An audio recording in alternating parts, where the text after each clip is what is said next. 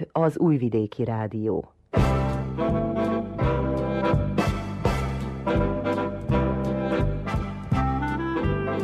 Mozaik.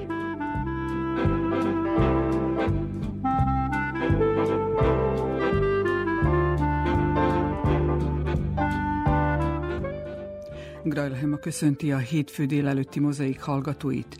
Mai műsorunkban folytatjuk az év elején elkezdett sorozatunkat. Múlt szerdán Bajsán jártunk, és ezúttal is az ott élőkkel, onnan elszármazottakkal beszélgettünk.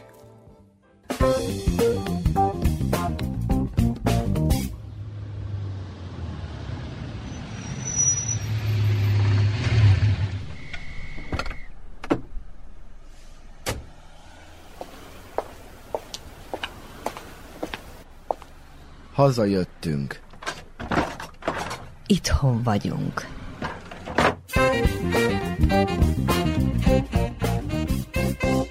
Szeretettel köszöntünk mindenkit ezúttal Bajsáról.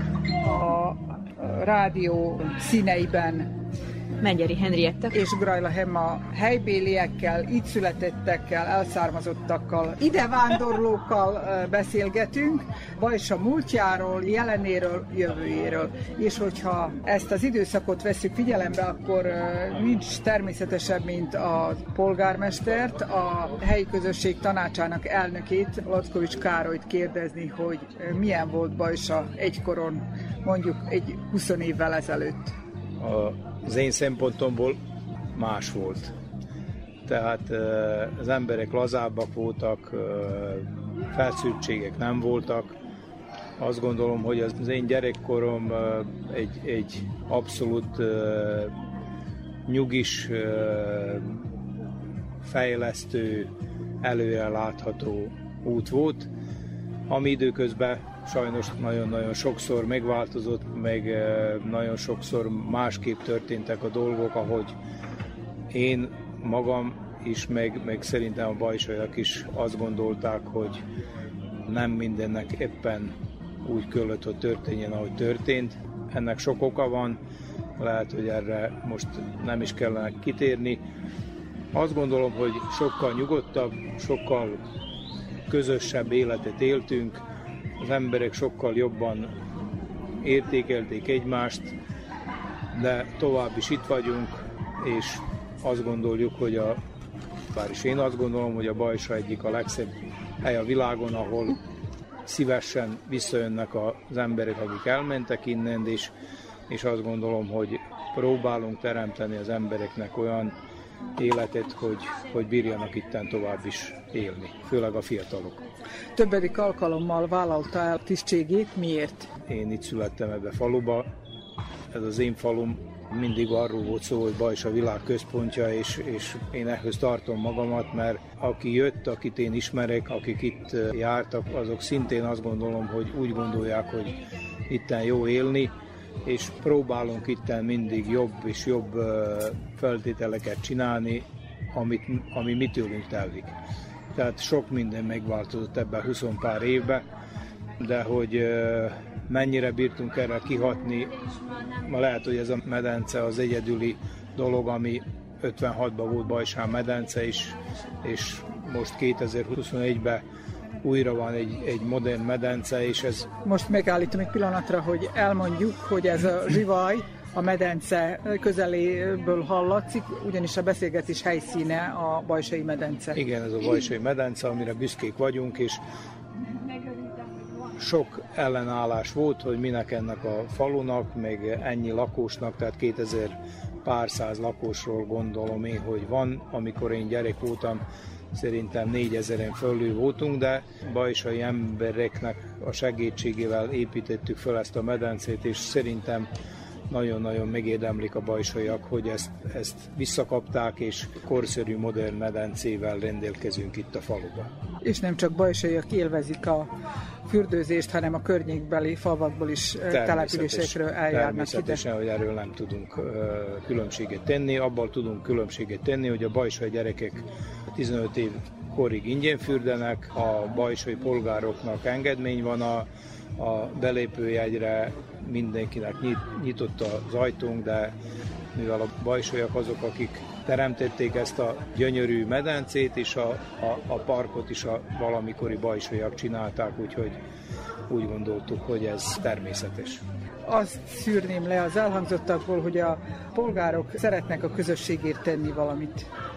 Igen, Bajsán van helyi hozzájárulás, három százalékba is, és ezeket a pénzeket e, igyekszünk valójában bajsaiakra fordítani, tehát a civil szervezetek munkájukra, életükre, és reméljük, hogy ezt, ezt, ez valami formában kihat a bajsai polgárok életére. És könnyű megmozgatni az embereket, hogy részt vegyenek valami akcióban? Nem túl nehéz. Nem mindig egyszerű, de úgy gondoljuk, hogy, hogy tudunk, tudunk hatni, amikor vannak megmozdulások. Tehát sok civil szervezet működik Bajsán, a vadászok, a kultúregyesület, a borászok, a szőlészek, tehát tudunk megmozdítani sok embert. Múlt heti falunap alkalmából szerintünk több száz ember volt a, az udvarunkban, és reméljük, hogy ez a szerencsétlen Covid után újra valami formában visszajön az élet. A falunapon túl vannak, mi a következő nagy megmozdulás? A következő nagy megmozdulás az már június huszonnégy-huszonötödikén lesz Ősök napja. Ez egy nagy megmozdulás, ami határon túli megmozdulás, ami, ami egy kicsit megmozdítsa a, a délvidéki valamikori történeteket. Hát további sikeres faluvezetést kívánok a polgármester úrnak, és mivel ezt a munkát volontőrként végzi, valamiből meg is kell élnie, úgyhogy hívja a kötelessége, ha jól Igen. tudom. Igen, tehát aratás közben vagyunk, úgyhogy köszönöm a lehetőséget, és üdvözlöm a hallgatókat. A következő beszélgető társunk Szilágyi Eleonóra, a helyi általános iskola igazgatónője, aki, ha gyerekügyben kérdezzük, azt hiszem, hogy a legtöbbet tudja, hányan vannak, hogyan alakul a tanulók létszáma, milyen az iskolában dolgozni, tanulni. Hát üdvözlöm a hallgatókat, Szilágyi Eleonóra vagyok, a Bajsai Testvériség-Egység általános iskola igazgatónője immár tíz éve. Hát ami a tanulók számát illeti, sajnos évről évre csökken.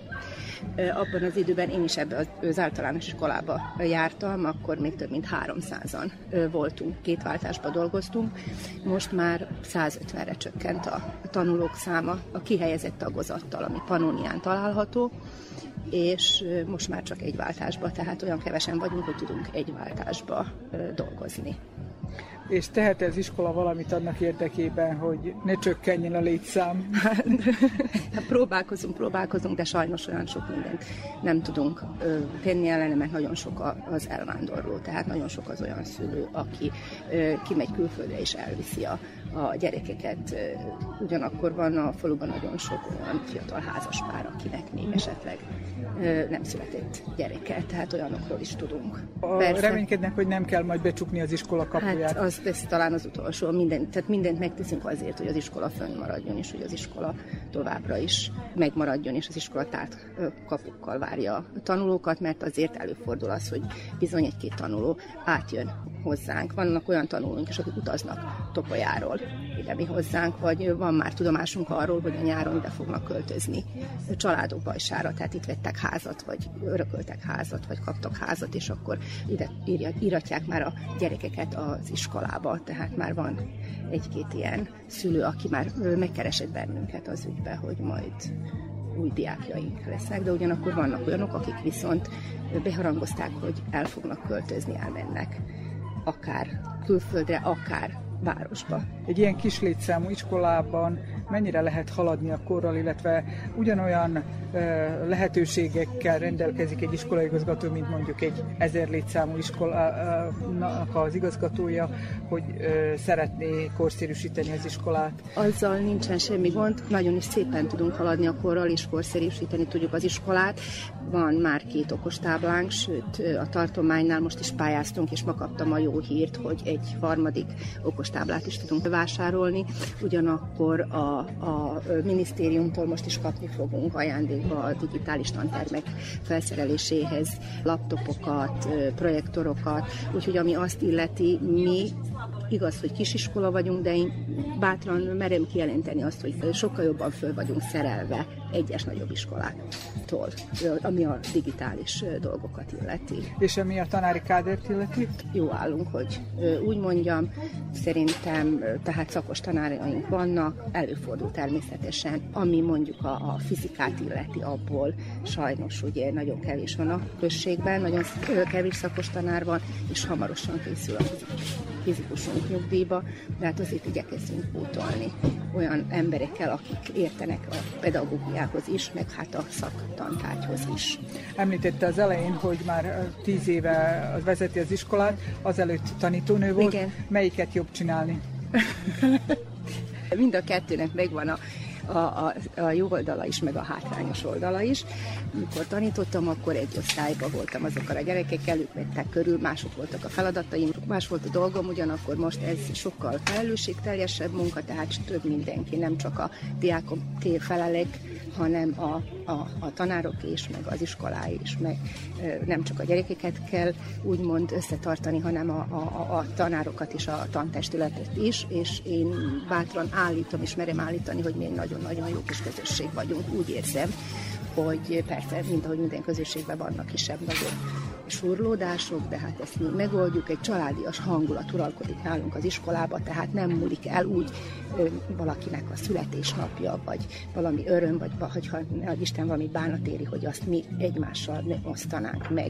Tehát nem csak így, hogy ilyen kisebb csoportokban, hanem úgymond az egész iskola, tehát az egész tantestület, az egész közösség. Az igazgatónőnek van magánéletre is joga, és családja is van. Két fölnőtt lányom van, az egyik már befejezte az egyetemet, a másik pedig egyetemre jár, és nem terveznek elköltözni innen, tehát a terveik azok ide szólnak. Hát én szeretném, hogyha ez így is maradna, hogy mégis ugye azért egy anyának az valahogy közelebb tudja a gyerekeit. Természetesen, ha el szeretnének menni, azt is valahol megértem, mert meg tudom érteni, de ugyanakkor nagyon megszolgál az, hogy ők hogy itt terveznek letelepedni, és itt szeretnék folytatni az életüket, tehát családot alapítani. Lehet-e már tudni, hogy őszre hány diákkal indul az iskola? Hát olyan száz harminc körül leszünk, mert hát ugye most volt az utolsó nagy generációnk, a nyolcadikosok, a magyar tagozaton huszonkét diákunk volt, de hát sajnos csak is magyar elsős iratkozik be az iskolába. És ezek a végzős nyolcadikosok, az úgynevezett kísérettségizők mindannyian folytatják a középiskolát? Tudomásom szerint csak egyetlen egy diák van szerb tagozaton, aki nem szeretné folytatni a középiskolát, a többiek pedig igen, folytatni fogják a középiskolát. És az iskola hozzájárul ahhoz, hogy milyen irányban orientálódjanak?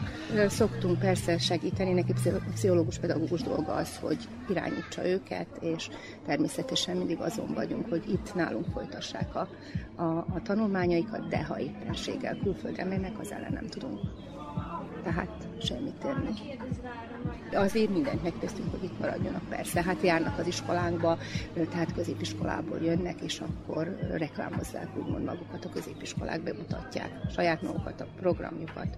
Ugyanakkor mennek, és a diákot megszervezzük, hogy ellátogassanak a diákjaink a középiskolába, ahol nagyon szépen foglalkoznak velük. Tehát főleg voltak Topolyáról a... van szó. Ö, persze, Topolyáról van szó. A gimnáziumban nagyon élvezték, amikor elmentek a gimnáziumból, nagyon szépen foglalkoztak velük, ilyen csoportmunkát csináltak, csoportmunkába foglalkoztak velük.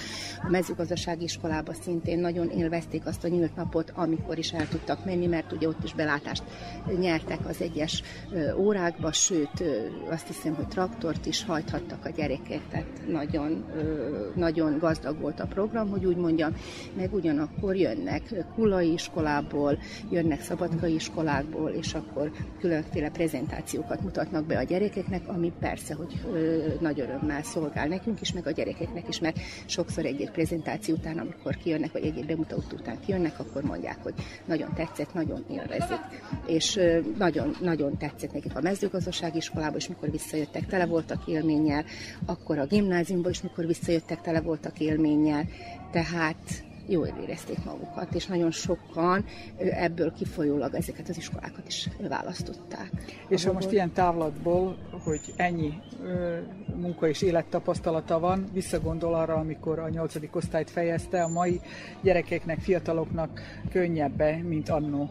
Ami a lehetőséget illeti, hát talán a mostani diákok sokkal több segítséget kapnak ahhoz, hogy pályát választanak, mint annak idején, mikor mi jártunk iskolába. Én úgy érzem, hogy tehát nem akkor, minthogyha annyit nem foglalkoztak volna mi velünk, hogy merre mennyi, hova mennyi, nem kaptunk ennyi információt, mint amit mi most nyújtunk a nyolcadikosainknak, vagy amit nyújtanak a kollégák a középiskolákból. De a pedagógia, mint hivatás, az ön esetében teli találat volt. Úgy érzem, hogy igen, mindig is ezt szerettem volna csinálni. Nem gondoltam volna, hogy igazgató leszek, az úgy, úgy jött, egy kicsit a, talán a kollégáim rábeszélésére, hogy próbáld meg, próbáld meg, megpróbáltam, aztán most itt maradtam, már tíz éve próbálkozok vele. Több kisebb sikerrel, de úgy érzem, hogy azért sok mindent megteszek az iskoláim. Néha még szerintem többet is. Tehát sok energiát bele, bele, bele. Munkába. További sok sikert mindenhez, és köszönöm, hogy itt volt velünk. Én is köszönöm a lehetőséget. És akkor, hogyha már az oktatásról is, iskoláról beszéltünk, akkor ezzel a témával folytatjuk tovább, hiszen itt van velünk Mármestowski Zsolt, a Magyar Tannyelvi Tanítóképzőkarnak a tanszékvezetője, illetve Kovács Szinti, a szintén a Magyar Tannyelvi Tanítóképzőkar munkatársa, illetve jelenleg doktorjelölt. Először Szintiához fordulnék, ugyebár osztálytanító alapképzés végzettséged van. Mi motivált abban, hogy ezt válaszd? Volt-e olyan meghatározó személy életedben, aki erre az útra irányított, vagy felhívta a figyelmedet erre? Igen, volt olyan pedagógus az életemben, illetve többen is voltak, akik az, arra motiváltak, hogy mindenképp ezt a szakmát válasszam. Már gyermekkoromban úgy éreztem, hogy szeretnék valami pedagógiával kapcsolatosat tanulni, illetve aztán ugye azzal foglalkozni, és hát éppen itt Bajsán, ugye az általános iskolás koromban ez már úgy berögzült, hogy igen, akkor én valahogy tanítónéni szeretnék lenni, vagy valamilyen szaktanár. Hát azt hiszem, hogy jól választottam, így az általános iskola után ugye gimnáziumot fejeztem, majd ott, ahol most dolgozom, ugye tanítóképzőn, ott folytattam a tanulmányaimat.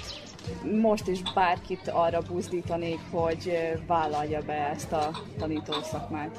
Miután befejezted az alapképzést, dolgoztál osztálytanítóként pont itt Bajsán. Milyen élmény volt ez számodra az itteni közösségbe visszakerülni Szabadkáról? Ismert bajsaiak gyerekeit tanítottad. Milyen tapasztalat volt számodra? Bizonyára sokan gondolnák azt, hogy azokat tanítottam, akiket ismerek, de ez valójában nem így volt, mert én előtte ugye kilenc évet Szabadkán éltem, mert ugye ott tanultam. Tehát azokat a gyerekeket, akiket én tanítottam, egyáltalán nem ismertem. Kilenc diákom volt, de abból talán az egyiknek ismertem a szüleit úgy jobban, hogy tudtam a neveiket például. A kollégák viszont ugye érdekes, nagyon sokat, sok változott ugye az összetételben, de ugye ott voltak a, azok a tanítónők, akik akkor is tanítottak, amikor én, én még ugye itt jártam, és hát nagyon pozitívan fogadtak. Jelenleg is a doktori képzésen vagy, ugye Magyarországon írtad be ezt a képzést. Mi volt az a pont, amikor azt mondtad, hogy te itt szeretnél érvényesülni, itt Vajdaságban, és nem mondjuk Magyarországon? Ajánlatot kaptam Magyarországon, ott, ahol tanultam, de úgy éreztem, hogy ameddig itthon tudok érvényesülni, addig, addig itthon szeretnék próbálkozni, és egyelőre még nem bántam meg ezt a döntést. Úgy gondolom, hogy a közeljövőben nem is fogom, de persze nem zártam még ki teljesen a lehetőségek közül azt sem, hogy máshol érvényesüljek, de addig, ameddig itthon jó, addig, addig megpróbáljuk még itthon. És volt egy olyan pályát választottál alapképzés szempontjából, amit mondjuk, úgy mondjuk, hogy kevés férfi választ, ez az osztálytanítói. Nálad miért pont erre esett a választás? tanítói szakon nagyon, tehát ez egy ilyen nő többségű, vagy, vagy lány többségű szakma.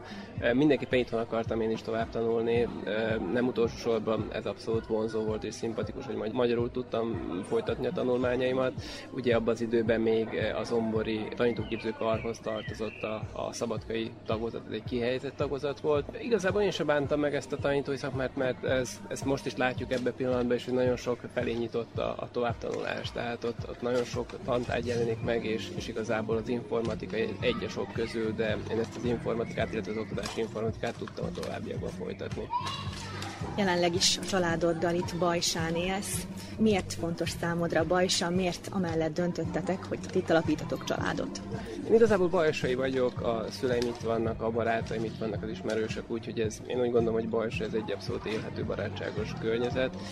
Dolgoztam Magyarországon, és éltem is egy rövid ideig, de azt tapasztaltam, hogy ez így, így nem tudom, valamiféleképpen nem az én világom, vagy, vagy jobban nézem magamat itt Bajsán. Úgyhogy attól függetlenül, hogy Szabadkára járok dolgozni, úgy döntöttünk, hogy Bajsán telepedünk meg, és, és itt, itt vásárolunk ingatlant, úgyhogy akkor itt maradtunk, de nem bántuk meg, tehát hogyha így körbenézünk, én úgy gondolom, hogy Bajsa egy abszolút élhető és, és egy aktív közösség, tehát a, a környező falukkal összehasonlítva is ez egy, ez egy elég nyűsgő és, és fiatalos közösség, úgy gondolom. Részt vesztek programokon? Igazából a gyerekeim ez egy ilyen robotika pártiak, úgyhogy ilyen kézművesség, népdal, ez, ez igazán nem az ő világuk, úgy őszintén megmondani nem igazán, tehát nem veszünk ebbe részt. E, valamiféleképpen, nem tudom, a szabadidőnket e, itt töltjük, és, és, és valamiféleképpen itt vagyunk közösség részeként, de, de ezeket a tehetséggondozó programokat, ezek, ezek inkább Topoljához kötnek bennünket. Tovább képezted magad, megvédted a doktori disszertációdat is, és oktatás, informatikát oktatsz. Milyen egy egyetemen oktatni, mennyivel más mondjuk, mint egy általános vagy középiskolában? Én azt tudom mondani, hogy az egyetem, tehát a felsőoktatásban nekünk nincsenek, tehát ahogy látom és, és hallom a közoktatásban dolgozó kollégáktól, tehát nekik nagyon sok problémájuk vannak a fegyelmezésre, ugye ott a közoktatás egyik kiemelt feladat a nevelés, nekünk igazából itt nincsenek ilyen problémáink, hogy valaki esetleg nem tud köszönni, vagy, vagy nem úgy viselkedik, vagy szemtelen velünk. Tehát ilyen szempontból ez egy ilyen kicsit letisztultabb történet. Pandémiás helyzet után vagyunk, és ez nagyon jó, hogy, hogy újra visszatértünk, mert, mert tudunk foglalkozni a tehetséggondozásra, és tehát nagyon jó érzésre tölt el, hogy nem tudom, egy hallgató ott marad az óra után, és akkor azt mondja, hogy ezzel ő szeretne foglalkozni, szeretne még róla, nem tudom, tanulni, ő is ezt szeretne valamit kutatni, mérni, írni. Úgyhogy ez mindenképpen egy nagyon pozitív dolog. Tehát, és ha valaki úgy dönt, hogy ebből megy tovább, vagy, vagy doktorál, vagy, vagy csinálja, ez abszolút egy jó érzésre tölt el, mert ugye a tanítóképző ez nem arról szól, hogy valaki informatikát akar tanulni, ezt én elfogadom a, a rendszerbe, ez egy, ez egy alapozó tantárgy, megjelenik a rendszerbe, de ennek ellenére vannak olyan emberek, akik ezzel foglalkoznak komolyabban, és ez abszolút egy jó érzés. A vírusos időszak alatt ugye megjelent az online tanítás, mindketten úgy gondolom, hogy sokat hozzátettetek ahhoz, hogy az oktatás informatika alapját összejegyezzétek a vajdasági pedagógusoknak. Mennyire volt ez nehéz feladat számotokra? Vagy újdonság, amit a pedagógusoknak átadtatok? Nehéz feladat volt, mert így hirtelen annyi minden ránk zúdult, tehát annyi applikáció, annyi, annyi lehetőség, hogy először ki kellett bogozzuk azt, hogy mi az, ami valóban használható, és nem állt sok idő rendelkezésünkre, hogy ezeket kiválogassuk és Zsolttal összegezzük. És igen, elkészült egy e-learning tankönyv, amit a pedagógusok rendelkezésére is bocsátottunk. Valójában használható és, és igen sokféle szempontot összegző tankönyv lett, de így már így egy évnek utána körülbelül még tudnánk bővíteni, tehát beszéltünk már arról, hogy igen, ez nagyon jó, hogy ez, ezt megírtuk és hogy kiadtuk, viszont sok mindennel már bővülne. Mit gondoltok, mennyire érdeklődőek a pedagógusok a az oktatási informatika iránt, tehát hogy olyan eszközöket alkalmazzanak, amit mondjuk eredetileg még nem használtak. Érdeklődnek-e felé? Igen, tehát most visszatérünk egy picit ugye a pandémiás időszakra, és ez a nagy változása, tehát hogyha így viccesen állunk hozzá, akkor azt kell, hogy mondjam, hogy ami nem sikerült az oktatás technológiának, vagy az oktatási informatikának húsz év alatt, az sikerült a Covid vírusnak három nap alatt. Tehát mindenki rá volt kényszerítve, hogy, hogy legalább egy működő kapcsolatot hozzon létre a, a közösségbe, egy, legalább egy videóhívást megindítson, és ebbe próbáljon hatékony lenni. Képeztük folyamatosan, tehát nekünk volt huszonegy januárjában egy nagy képzésünk kétszázötven fő részvételével vajdasági magyar pedagógusokat, hogy próbáltunk egy olyan tartalmat összeállítani, ami segíti a munkájukat. Azt kell, hogy mondjam, hogy nyitottak. Mi igazából nem foglalkozunk értékesítéssel, úgyhogy mi mindig ingyenes szoftvereket, ingyenes lehetőségeket próbálunk a, a pedagógusoknak megmutatni. Ennek vannak korlátai, de azt kell, hogy mondjam, hogy az ingyenes lehetőségekkel is, is tudnak hatékonyak lenni. Most nem lehet, hogy nincs annyi kérdéstípus, vagy annyi lehetőség, de, de abszolút működőképesek is, és tudnak jó eredményeket elérni online is. Ugye a legnagyobb hátrány, amit szerintem mindenki érezte ennek az online oktatásnak, hogy egy irányú volt nagyon sokszor, a kommunikáció passzívak voltak a hallgatók. Főleg azt az interaktivitást próbáltuk valamiféleképpen fokozni, hogy hogyan tudjuk kikérni a véleményüket, hogyan tudnak szavazni, hogyan tudja, tudnak kvízeket kitölteni, vagy, vagy egyáltalán hogyan tud egy kétirányú kommunikációtól épülni. Szintia, te bár bajsai származású vagy, és Szabadkán dolgozol, de azt elmondhatjuk, hogy jelenleg Nagybecskereken élsz a pároddal, de mennyi időt töltesz Bajsán, mi köt még Bajsához? Bajsához kötnek a gyerekkori emlékeim, de elsősorban természetesen a szüleim, édesapám emléke, illetve anyukám, aki hála Istennek még jó egészségben vár engem mindig itthon. A bátyám is ide köt, és most már az ő élettársa is. Amikor csak utazom Szabadkára, amikor vannak ugye az órájaim, akkor mindig be is jövök Bajsára, és ha egy óra hosszát, vagy három napot, de itt szoktam eltölteni anyuval egy kis időt. Hol látjátok magatokat két év múlva? Én egyértelműen Bajsán, tehát ide köt most már igazából minden, tehát a, a gyermekeimnek a jövője, a, a család, a barátok, tehát minden itt, tehát én igazából nem tervezek messzire, vagy, vagy én mindenképpen Bajsán látom magam két év múlva is, de szerintem húsz év múlva is. És egyébként felmerült bennetek, hogy külföldre költözzetek, vagy megpróbáljátok a külföldi életet? Egy rövid ideig éltem Magyarországon, de és a feleségem is egy pont a bombázás ideje alatt tanul, de én úgy gondolom, mind a ketten mi ezt nem mondom, hogy csalódásként, mert én egy nagyon befogadó és, és nagyon korrekt környezetbe éltem, de nem, ez a, nem az a világunk, tehát én, én honvágyamból jobban szeretek itthon, és, és valahogy mi, ha mindent aláhúzunk, még hogyha jobbak az anyagi lehetőségek, én úgy gondolom, ez nem éri meg. Ha a személyes oldalát nézzük, akkor e, tulajdonképpen mi augusztusban tervezünk összeházasodni. Tehát ha két év távlatából kellene most gondolkodjak, akkor azt mondom, hogy igen, én is itthon tervezem.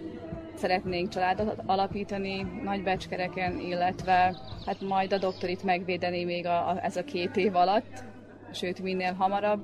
Úgyhogy ha nem sikerül, akkor ezt a műsort majd minél többször végighallgatom, hogy emlékezzek rá, hogy mit ígértem. Én csak egy kérdéssel belekutyognék, Zsoltot kérdezném, mivel tudjuk, hogy nagy családja van, öt gyermekük van a feleségével. Gyerekeket nevelni könnyebb ilyen közösségben, falun. Én nagyon jó barátomnak van egy elméleterre, falusi és a városi edő, Újvidékről költözött Bajsára, és ő neki van ez, a, ez az udvarnak a szerepe, és ennek a valamiféleképpen egy zárt térnek, tehát városban ez nagyon kevésnek adatott meg, mert ugye, hogy kilépnek a lakásból, ők már egy közösségi téren vannak, már a játszótér ilyen, de mi ezt láttuk a pandémiás időszakban, hogy mekkora értéke van egy udvarnak, ott nagyon sokat kint voltunk, nagyon sok időt töltöttünk el a gyerekekkel. Úgyhogy nekem már csak ez miatt is szimpatikus a falu, a, a, a kertes ház miatt, vagy az udvar miatt, úgyhogy én igazából most a lehetőségek tehát relatív közel van Topolya is, meg Szabadka is, hogyha éppen színházba, vagy Kolcsán, vagy bárhova szeretnénk, De, de én úgy látom, hogy egyre többek a lehetőségek itt közelben is.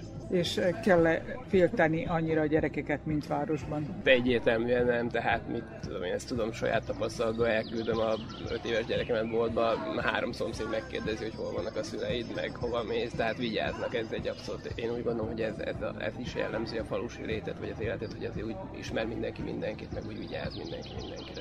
És mindenki mindenkinek köszön az utcán. Igen. Egy pedagógus házaspárral folytatjuk a ö, műsort. A, ö, egyikük ö, bajsai, a másik pedig ide nősült, illetve ö, jött férhez, idézőjelben mondjuk. Mengyen Pretikoszics Ildikó és Pretikoszics Pályó a beszélgetőtársam. Ildikó csalta ide Pályót, ugye?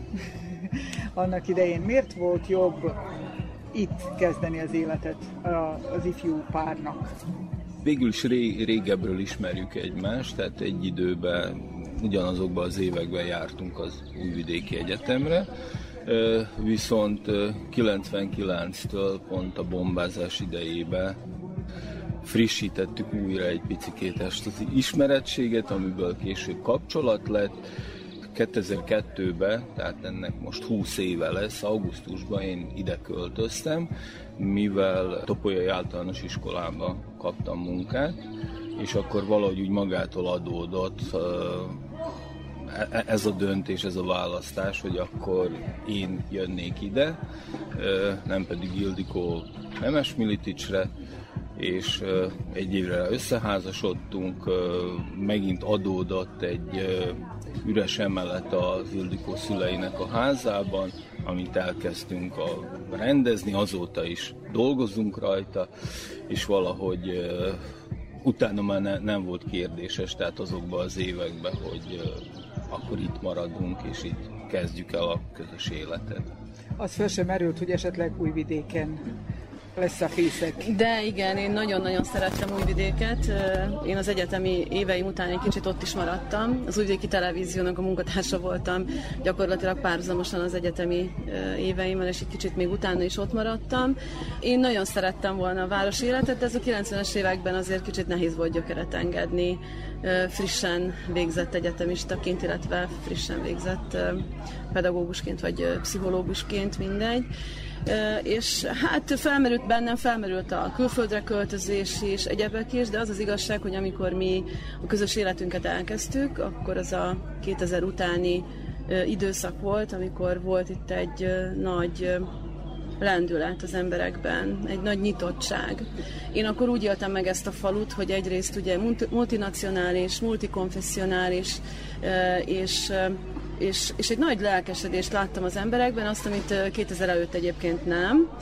Föllendült a civil élet, és ez valóban a gyökerekből táplálkozó civil élet volt, és azt gondolom, hogy a, az igényekre épülő civil élet volt. Ezzel szemben ma már a pártok leuralták a civil életet, tehát hogy ez már nem, nem az a világ, ami akkor volt.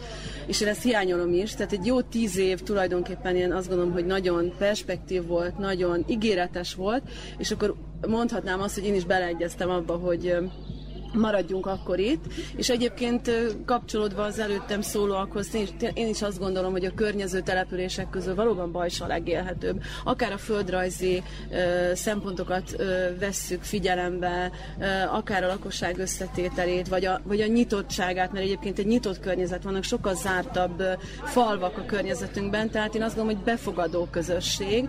Nem olyan nagy kérdés, hogy most akkor ki jött, meg ki nem jött, meg mikor jött, meg miért jött, meg ilyenek, hanem valóban beszél. Valóban igen, milyen nyelvet beszél. Hát azért a nyelvtudásunk elveszett, tehát hogyha én most hirtelen eszembe jutott a, a nagytatám, aki a, század elején, a múlt század elején született, és ő még ö, hát azt mondhatnám, hogy spontán megtanult négy nyelvet ebben a faluban, és beszélte is őket.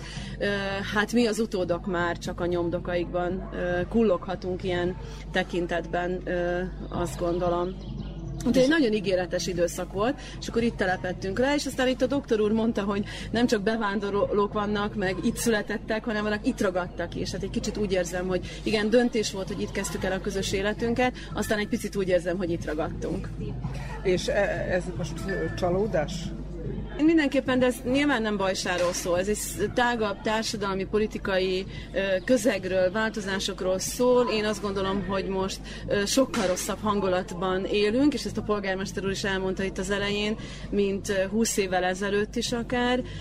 Van egy visszaépülés, van egy egysikú gondolkodás, van egy autokrata rendszer, van egy pártok által leuralt közélet, és ez senkinek nem tesz jót, és nem tesz jót ennek a falunak sem. És a kisember ilyenkor mit évő lehet? Hát a kisember a mikroklímájában megpróbál érvényesülni. Én azt gondolom, hogy mindaz mellett, hogy, az, hogy, hogy, hogy csalódottságot érzek, azt mondja, minden napjaimat úgy élem meg, hogy szakmailag is megpróbálok maximálisan teljesíteni, amennyire csak tudok.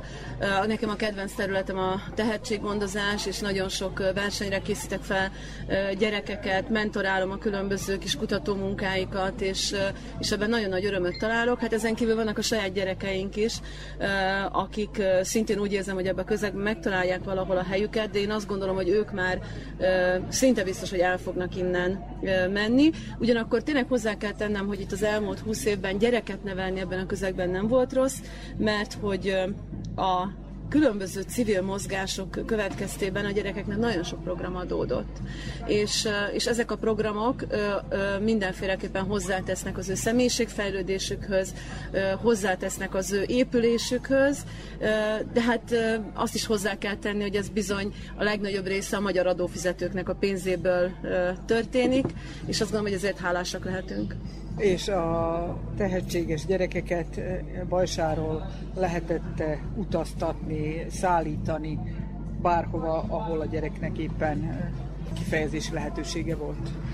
Hát ez nem mindig egyszerű, de azt kell, hogy mondjam, hogy valahogy mindig megoldódik, mert hogy azért több lábon áll ez a tehetséggondozás, tehát egyrészt valóban lehet olykor számítani a helyi közösségre, lehet a községre is számítani, nagyon sok magyarországi támogatás érkezik civil szervezeteken keresztül is, tehát azt gondolom, hogy viszonylag keveset kell a, a családoknak saját zsebből hozzátenni akkor, ezek közül a dolgok, természetesen valamennyit kell, de ez normális, és azt gondolom, hogy ez belefér, de van erre lehetőség, kellenek a tehetséges gyerekek, az elszántak, nem is annyira a tehetség, hanem az elszántság, az akarat, a családi háttértámogatás, és azt gondolom, hogy kellenek egy kicsit a idézőjelbe téve bolond pedagógusok is, akik a szabad idejüket egy kicsit erre szánják, de hát nyilván, hogy olyanok foglalkoznak ezzel, akik ebben örömüket lelik. Pályó történelem szakos tanár itt az általános iskolában, az órákon kívül mennyi idő, energia kell jut még egyébre?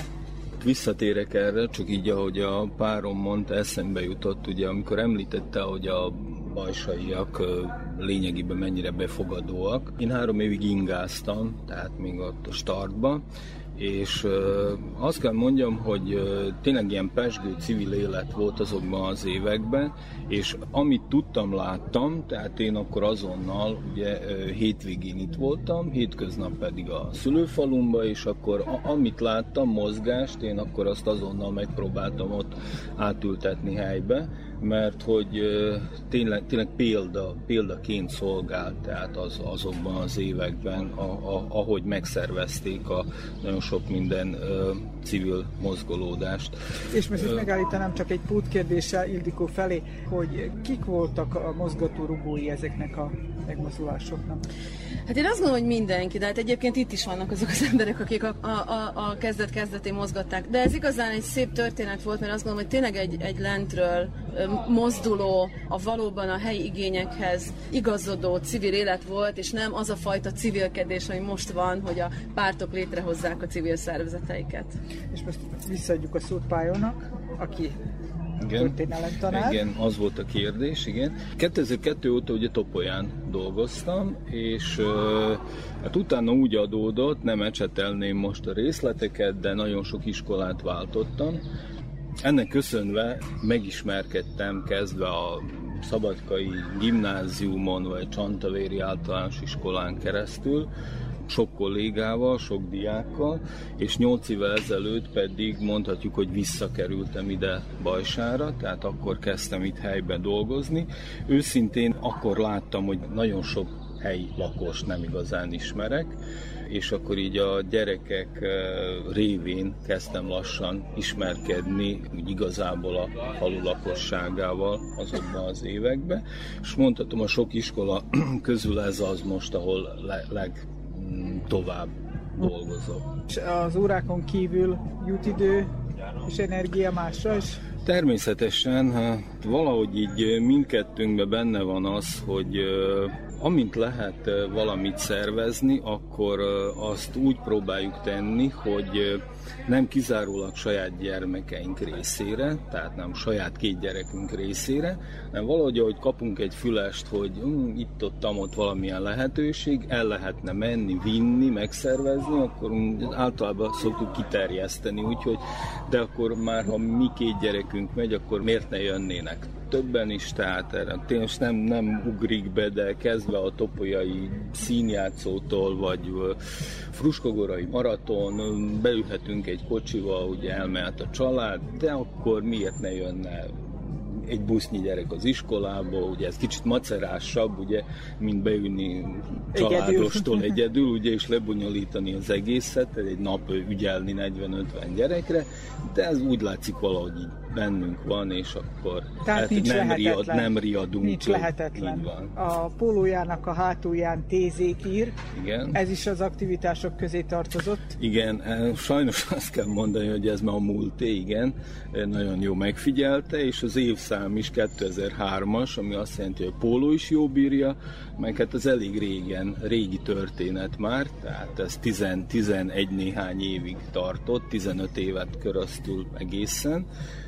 Itt a környékről, topolyai plébániáról, és utána a környékről nagyon sok gyereket eljuttattunk Tézébe, Franciaországba, egy hetes ökuménikus táborba, illetve ami azzal járt, ugye odaút, visszaút, úgyhogy nagyon sok fiatal lehetőséget kapott, főleg a kétezer után, ugye abban az időszakban, amikor még vízumkényszer volt, hogy eljussanak oda is, természetesen, mert ez egy külön élmény, illetve mondom útközben sok európai központba, illetve sok minden érdekeset láthattak útközben még. Ez meghatározó dolog volt az életünkben. Ez a, és az egész az család benne volt, vagy csak a családfő? Mindenki benne volt, sőt az utolsó egy-két úton már a gyerekeinket is vittük, úgyhogy szerencsére ők is elcsípték még. És ilyen vagy hasonló tevékenységről ábrándoznak-e, hogy a jövőben a család aktívan részt vegyen valamiben? Vannak-e lehetőségek vagy kilátások? Az ötödik X környékén azt gondolom, hogy, a, hogy, a, hogy egy kicsit vissza is kell venni a tempóból. Azt gondolom, hogy az elmúlt harminc évet különböző társadalmi aktivitásokkal töltöttük, de magam nevében tényleg mondhatom, hogy töltöttem. Az igazság az, hogy, hogy, hogy az én fejemben most az eredeti szakmámnak a kiteljesítése van, tehát pszichológusként iskolában dolgozom nagyon sok éve, de közben én azért párhuzamosan képződtem, és pszichoterapeuta is vagyok, és, és az utóbbi időszakban az az igazság, hogy talán ez a pandémiás helyzet is hozta, hogy nagyon sokan megkeresnek személyes problémákkal, és valahogy ezek a megkeresések arra buzdítanak, hogy talán az utolsó egy-két évtizedét az aktív életemnek valószínűleg, hogy inkább ezzel fogom tölteni. És a történelem tanár?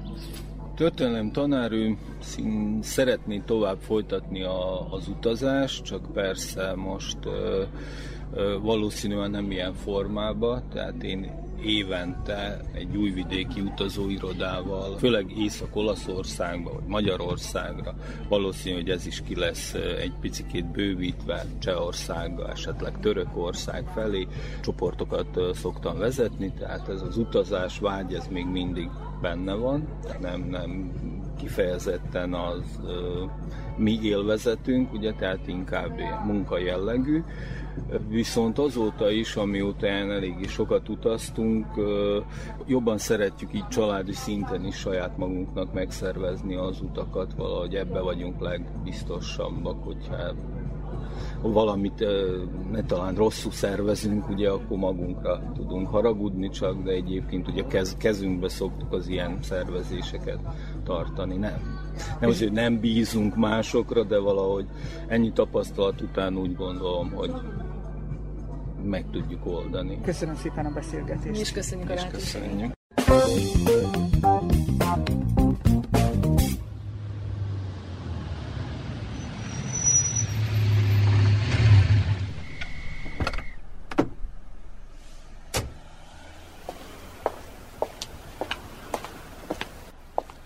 Hazajöttünk.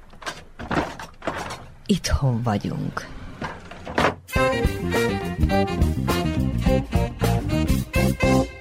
Körnár Cserikát nem kell külön bemutatni, hiszen az Újvidéki Rádió szerkesztőjeként dolgozik. Ugyanakkor a Métvirág együttes alapító tagja és bajsai születésű, és ezért kérdezem most nem élőben, telefonon bajsai emlékekről. Szervusz, Emma! Köszöntöm a kedves hallgatókat és a bajsaiakat is. Az élet mindig úgy hozza, hogy az embernek több helyen kellene egyszerre lennie. Tényleg nagyon sajnálom, hogy nem tudok ott lenni, és mindig az bánt, hogyha valaki úgy gondolja, hogy hűtlen lettem ehhez a faluhoz. De ez természetesen nincs igaz, hiszen még ma is élénken él az emlékezetemben, és ma is álmaimban megjelenik, és mindig valamilyen csodálatos biztonságot ad, és menedéket nyújt, és fantasztikus színekben jelenik meg a falu, és ez a, ez a múlt számomra. Hogy igazából bajsai vagyok-e? Igen, de hát itt is a kettősség, hogy mi Tanyán éltünk, pontosan félúton Bajsa és Pannónia között három kilométerre a falutól, és én Bajsára jártam be iskolába. A házunk előtt volt egy buszmegálló, és óránként járt a busz, úgyhogy ez abszolút nem volt probléma. Ez inkább számomra jelentett problémát, ugyanis én a bajsai nagynémitől kezdtem első, második, harmadik osztályba iskolába járni, és én nekem kialakult ott egy nagyon komoly bázisom. Én otthon éreztem magam, és kezdtem elhidegülni a tanyától, mert a tanya az a, a magányt jelentette számomra, kiszaggatást, a kiszakítást az én társaságomból, és valahogy úgy éreztem, hogy negyedikben, amikor a húgom is elkezdett iskolába járni, akkor velem valami nagy igazságtalanság történt. Így magányos lettem, és magamra maradtam, és ezt valahogy mindig kompenzálni akartam, tehát meg akartam felelni, ott akartam lenni, ha lehet, ha nem. És akkor egy ilyen dolog történt, hogy hát többet voltam én azért Bajsán, mint otthon, holott az a tanya is egy nagyon egzotikus hely volt, különösen azoknak, akik nem laktak ott. Tehát az osztálytársaim nagyon szívesen jártak oda ki, de hát nekem a bázist, az igazi bázist Bajsa, a nagynéni jelentette, akit mindenki úgy ismert, őt és a férjét, hogy a teta és a sógor. Tehát ő, ők mindenkinek teta és sógor voltak. Gyerekük nem volt, és engem hát kényeztettek is. Gyakorlatilag fogadott gyerekük voltál. Hát igen, lehetett volna, csak hát anyám azért árgus szemekkel figyelt erre, hogy azért túlságosan sokáig ne legyek ott, és ne érezzem magam annyira jól. Azért mondom, hogy volt bennem egy ilyen, hogy minél többet ott lenni, folyamatosan úton voltam, vagy biciklin, vagy busszal, bejártam a könyvtárba, tehát a másik oldal ennek a magánynak az volt a jó oldala, hogy rengeteget olvastam, tehát kialakítottam a saját világomat, és így küzdöttem a magány ellen. A másik, hogy kialakult egy ilyen bennem, hogy hát azért én nem vagyok kevesebb, mert nem lakok benn, úgymond a, a, a faluban, és akkor hát az ember ilyen tanulással kompenzál, ö, rengeteg verset tanultam meg, úgyhogy szinte észre sem vettem a Petőfi kötet, akkor jelent meg ez a kis piros Petőfi kötet, azt hiszem hatodikos voltam. Folyamatosan nálam volt, mert ugye folyamatosan úton voltam, vagy a buszra vártam, vagy valahol voltam ilyen-olyan csoporton. Tehát amikor szabad voltam, én ezt olvasgattam, és észrevétlenül megtanultam az egész Petőfi kötetet. Tehát voltak ennek jó oldalai. Ja, akkor mondhatjuk azt, hogy ennek is talán köze van ahhoz, hogy az előadó művészet életed része lett. Igen, köze van, és nagyon, nagyon fontos megemlítenem a magyar tanáromat, Borús Sándort, aki hát nemrégiben hunyt el, de hát az a szeretet, az a, az a bizalom, ami belőle árad felénk, és hogy elvarázsolt bennünket a magyar órákon, tehát ez, ez azért meghatározó volt a számomra.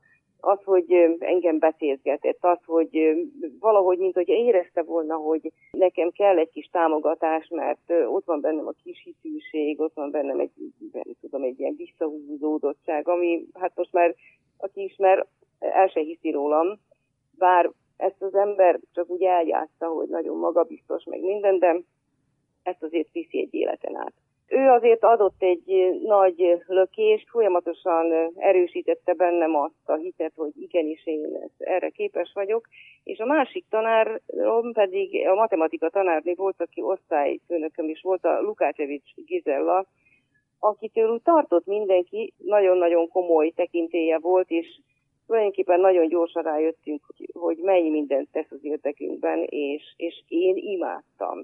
Tehát nem voltam egy jó matekos, de elhitette, hogy alapszinten mindenki mindent megtanulhat. Mindenki mindenre képes.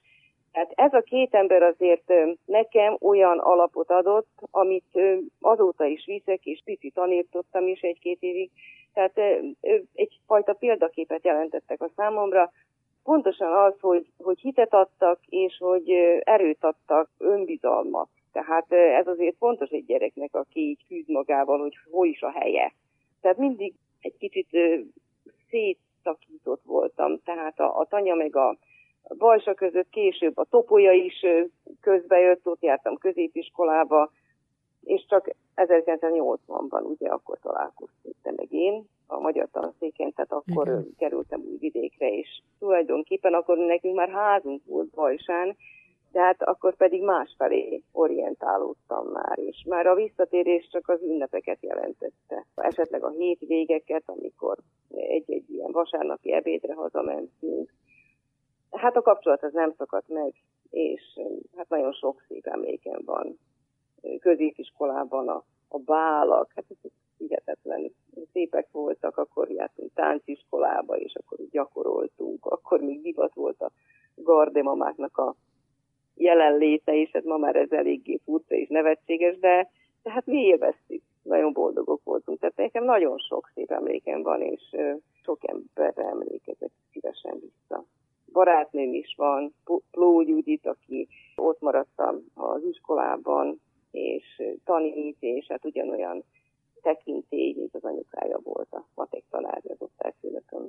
És fájó volt ez a gondolat, amikor rádöbbentél, hogy azzal, hogy a magyar tanszékre jársz, és végül befejezted azt is, az út már nem vezet vissza Bajsára, csak hétvégente, vagy ünnepkor? Hát igazából az embert viszi az élet, a lendület, tehát én sohasem unatkoztam, mindig nagyon-nagyon elfoglalt voltam, de viszont hála Istennek elég hamar vettem magamnak egy autót, és nekem az soha nem jelentett gondot, hogy hazaugorjak, elintézni ezt, azt, hazaugorjak anyámékhoz, és hazaugorjak a tetához és a sógorhoz, mert nekem ez egy család volt tulajdonképpen, és én, én hogyha Bajsára mentem, akkor három helyre mentem. Az egyik a, a saját családom, a másik a, a teta és a sógor, és a harmadik pedig a, a barátném, a David Hildikó, aki hát egy zseniális barátnő volt, és egy különleges ember, most Svájcban él, és mi annak ellenére, hogy elszakadtunk egymástól, ugyanott tudtuk folytatni mindig a beszélgetéseket, és nem hagytam ki soha, hogy amíg Bajsán élt, én őt meglátogassam. Tehát nem biztos, hogy ez hetente volt. Volt, amikor egy héten kétszer is haza tudtam ugrani, mert arra vitt az utam, és akkor csak benéztem. Tehát én igazából nem éreztem azt, hogy elszakadtam, csak hát nem ott laktam már. Az igazi elszakadást az jelentett, amikor tehát megszűnt a bázis, a bajsai ház, amikor eladtuk, amikor hát, apukám meghalt hatvannégy éves korában, anyukám meg hát nagyon sokáig föntartotta a házat egyedül, ez egy hatalmas ház az evangélikus templomnak szemben, és, és tényleg ott minden fiszál egyforma hosszú volt, és hatalmas virágos kert és gazdasági udvar, és ő ezt csinálta egyedül, amit tudta, meg varogatott, híres varónő volt a faluban, és hát amikor úgy érezte, hogy bizonytalan már, és hogy támaszra van szüksége, akkor egy hatalmas döntést hozott, amire azt hiszem, hogy nagyon kevesen képesek, hogy az életművét, azt a házat, azt mondja, hogy na akkor ezt most észszerű okok miatt feláldozzuk, és vett magának egy lakást, és most ott él Szabadkán a húgomnak a szomszédságában. Tehát a bázis igazából ekkor szint meg, és nagyon lassan tudatosodik az emberben az, hogy valamit elveszített, mert mindig elérhető volt. Ha nem is napi szinten, de azért került, fordult az ember, amikor valamilyen ünnep volt, vagy úgy érezte, hogy hiányzik a, a családja, akkor nekem ez nem volt akadály. Én egy örök mozgó vagyok, előadásaim voltak mindig a környéken is, úgyhogy bebeugrottam vendégekkel, és hát mindig nagyon szívesen fogadtak, tehát én nekem nem volt az gond, hogy vendéget hiszek, és akkor szégyenkezek, hogy majd nem látják szívesen, vagy nem fogadja őket terített asztal, tehát a vendégszerető ház volt a miénk. Nem volt ez gond soha, de ez a, ez a pillanat, amikor ez a ház megszűnt, akkor úgy bennem is megszakadt valami, és akkor kezdtem ilyen nagyon-nagyon színeseket álmodni, amit már az előbb is mondtam, és érdekes, hogy nem a Bajsai házzal, hanem a Tanyával, ahonnan mindig is elvágyódtam. És, és az a rácsodálkozás álmomban, hogy jaj, hogy felejthettem el, hogy ez, ez már, hogy ez a Tanya még megvan. Tehát tulajdonképpen megvan, és, és minden olyan szép, olyan tiszta, olyan rendezett, mint akkor volt, és a fantasztikus fényekben jelenik meg, és hogy a biztonságot adja, a menedéket, ahova el lehet vonulni. Multikulturális közegnek ismert Bajsa, számodra ez mit jelentett akkor, amikor ott nevelkedtél? Igazából én gyerekkoromban, mondom, hogy nagyon sokat voltam Bajsán a nagynénimnél, a szomszédba szinte volt egy lány, akivel együtt játszottunk, és én évekig nem tudtam, hogy ő szerb. Tehát a szlovákok, szerbek ott olyan közösségben és olyan barátságban éltek, és annyira nem számított ez, hogy ki minek vallja magát, hogy nem is nagyon foglalkoztam én vele, lehet, hogy mások igen, de nekem ez soha nem számított, és, és egy nagyon jó közösség volt. Volt ott egy pap, Tóth Józsefnek hívták, hát rajongott érte az egész falu, ő katolikus pap volt, és eljárt a pravoszláv templomba is, eljárt az evangélikus templomba is. Ő volt az, aki egy nagyon jó kapcsolatot ápolt a kollégáival, bejárt a házunkba, tehát a nagynénémék házába, szinte családtagnak számított. Tehát valahol akkor abban a pillanatban nem számított, hogy ki milyen vallású, ki milyen nyelvet beszél. Nagyon-nagyon jó egyetértésben éltek ott az emberek. Én azt hiszem, hogy ez most sem változott. És amikor manapság Bajsára tévedsz, okkal vagy ok nélkül, felismered-e a régi Bajsát még? Felismerem. Én erre mindig is nagyon büszke voltam, hogy Bajsa egy nagyon szép falu. Valahogy úgy érzem, hogy az utóbbi években olyan vezetése van, amely nagyon gondját viseli a falunak, és talán még rendezettebb és még szebb, mint volt. És ez engem nagyon boldoggá tesz, hogy ez a falu ez halad előre és szépül, és mondjuk, ami egy kicsit fájdalmas, hogy fogyatkozik a létszáma, de hát ez, ez azt hiszem, hogy minden településre jellemző, és ezzel nem tudom, mennyire lehet tenni. De nekem továbbra is olyan szép, és olyan csábító és hívogató. Igazából a bajsai búcsú volt mindig az, ami mindenkit hazahívott, ahogy Bajsán mondják, a villamos búcsú, augusztus nyolcadika körüli vasárnapon szokott lenni, és ez függetlenül attól, hogy ki milyen felekezetű, ki milyen vallású, ez a falunak az ünnepe, és mindannyiunk ünnepe. És ha, ha csak tehetem, erre a búcsúra hazamegyek, még hogyha a bázis megszűnt, ismerősök, barátok vannak, az ember egy sétát tesz a gyönyörű parkban, és megnézi a búcsút, találkozik az ismerősökkel, és azért ez mindig élmény. Itt az Újvidéki Rádió.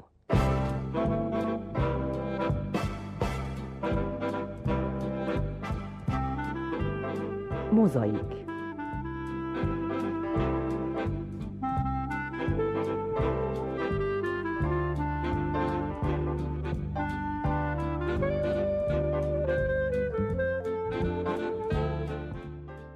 Ez már a hétfő délelőtti mozaik második órája. Grajlahema köszönti azokat, akik most kezdtek hallgatni bennünket. Mai műsorunkban sugározzuk a múlt szerdai terepünk termését. Bajsán jártunk, ahol az ott élőkkel, onnan elszármazottakkal beszélgettünk. És mint ahogy ez az életben lenni szokott, sohasem lehet minden teljes egészében tökéletes, az elképzelt terv szerint. Ezúttal is voltak olyan riportalanyaink, akik nem tudtak éppen akkora beszélgetés helyszínén lenni. Őket telefonon írtuk utol, ez már kiderült az első órában is. Egyébként, ha már helyszínt említek, akkor még egyszer hangozzék el, hogy a Bajsai medence partján készültek a beszélgetések, tehát annak hangulata is beszivárog a műsorba.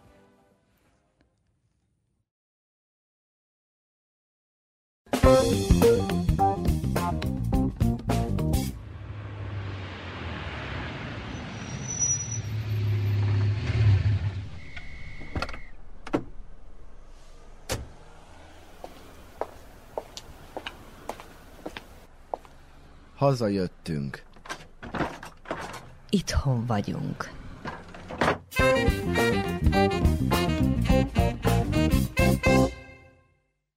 Még egy uh, rádiós hang uh, következik. Teichmann Sándor kollégám uh, ül velem szemben, aki bajsai születésű, és ez a magyarázat arra, hogy éppen itt van velünk. Sanyinak a szülőháza, és itt van a, a helyszín a bajsai medence közelében. Uh, megdobogtatja a szívét ez? Természetesen, természetesen mindig, amikor erre járok, akkor megdobogtatja a szívemet. Hány éve nem élsz már, már Bajsán? Hát ezerkilencszázhetvennyolcban kerültem le Újvidékre az egyetemre. Azóta... Nem. Csak hazajársz? Igen, igen. A mezőgazdasági egyetemet írtad be, azt is fejezted be, de nem is annyira az egyetem az érdekes Újvidékkel kapcsolatban, hanem az az időszak, ami ezzel egy időben zajlott, elkezdtél aktívan sporttal foglalkozni. Igen, atlétizálni. Hát ez úgy történt, hogy első éves tantárgyunk volt az egyetemen testnevelés is, és, de viszont osztályzatot nem kaptunk, csak aláírást az első év végén, és ehhez az aláíráshoz le kellett futni egy kilométeres távot, ott a diákpályánál Újvidéken, és én ezen a az úgynevezett futóversenyen második lettem, és ott volt a későbbi edzőm, a Radovan Silaski, aki meghívott akkor az, az Újvidéki Vojvodina Atlétikai Klubba. Tehát ott kezdtem a pályafutásomat, és ott is fejeztem be, hat évig aktívan atlétizáltam. Hát kicsit későn kezdtem, tizenkilenc évesen, azt mondják, hogy sokan már tíz éves korukban is elkezdik, úgyhogy nekem így hozta a sors, hogy, hogy tizenkilenc éves voltam, amikor elkezdtem atlétizálni, de viszont ez, ez alatt az idő alatt nagyon sok szép érmet szereztem. Tehát, tehát, tehát sikeres voltál. Igen, azt mondják, hogy sikeres volt az atlétikai, meg, meg hogy tehetséges is voltam, ezt is mondják. Hát nagyon sok érmet szereztem a jugoszláv országos bajnokságokon is, a szerbiai bajnokságokon is, a vajdasági bajnokságon is. Ez mindenhez köze volt a Bajsának, illetve itt futottál-e azelőtt? Igen, úgy néztek ki az edzéseim, hogy az edzések egy részét, főleg a téli időszakban azt itt tartottam, tehát magam futottam valójában. Itt a, a fölkészülési időszak volt, az a téli időszak, és, és magam edzettem ebben a parkban is, meg, meg Pannónia felé volt, amikor hó volt, akkor a betonúton, ott már el, megtisztították a hótolatot, és akkor még nagy havak voltak, ez a nyolcvanas évek elején, és ott futottam. Hát azok az edzések, azok úgy néztek ki akkor a fölkészülési időszakban, hogy négyszáz kilométer körül kellett futni havonta, tehát naponta huszonnégy-öt kilométer. Délelőtt, délután kétszer edzettem naponta. De... És a bajsaiak nem csodálkoztak, hogy ki ez az ember, aki ennyit fut? Abban az időszakban még, még furcsa volt az embereknek, igen. Az, hogy valaki, főleg, hogy maga, maga fut Pannónia felé. És a sikerekről tájékozottak az emberek? Igen, sok, sokan kísérték a pályafutásomat, még sok támogatóm is volt, szóval... És mikor elmúlt ez az időszak, nem gondolkodtál azon, hogy esetleg edzőként folytasd a sportpályafutásodat? Nem, nem, azzal nem, nem próbálkoztam, nem is hívtak sehova edzőnek, úgyhogy csak, csak a mint sportoló úgy foglalkoztam atlétikával. És mi, mikor ért véget? Mi, mivel magyarázható az, hogy azon a dátumon véget ért? Hát ezerkilencszáznyolcvanhatban, amikor elkezdtem a rádióban dolgozni, az Újvidéki Rádióban, akkor utána már, már nem ment együtt a rádiózás is, meg a az olyan rendszeres edzés, hogy naponta kétszer, kétszer edzeni, meg ugyanabban az időpontban, mondjuk a délelőtt kilenc órakor, meg délután három órakor már a rádiós munkával nem, nem fért össze az ilyen. És fájó dolog volt dönteni? Nem, nem. Akkor már a vége felé járt az atlétikai pályafutás, amikor elkezdtem a rádiónál dolgozni ezerkilencszáznyolcvanhatban, úgyhogy már nem sajnáltam, hogy, hogy félbe kellett szakítani. Topolyán uh, élsz, tehát Bajsára csak hazalátogatsz. Ezek a látogatások uh, milyen gyakoriak? Havonta egyszer-kétszer édesanyám itt, itt él. És mennyit változott a falu azóta, mióta nem élsz itt? Kevesebb az ismerős, de azért még, még találkozok rendszeresen ismerősökkel. Minden, minden alkalommal azért találkozok ismerősökkel is, amikor, amikor itt járok. És uh, nosztalgiáztok-e a régi szép időkről? Igen, ez gyakran, gyakran szóba kerülnek a régi szép idők. Köszönöm szépen, hogy eljöttél.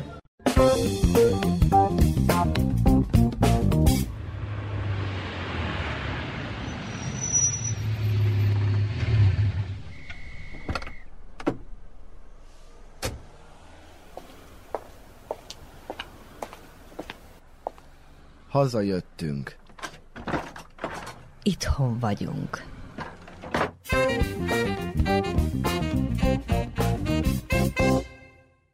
Hogyha valaki sajnálja, hogy nem lehet itt most Bajsán, az valószínűleg Zsemberi János, hiszen kötődése Bajsához nem csak az, hogy éppen ott született.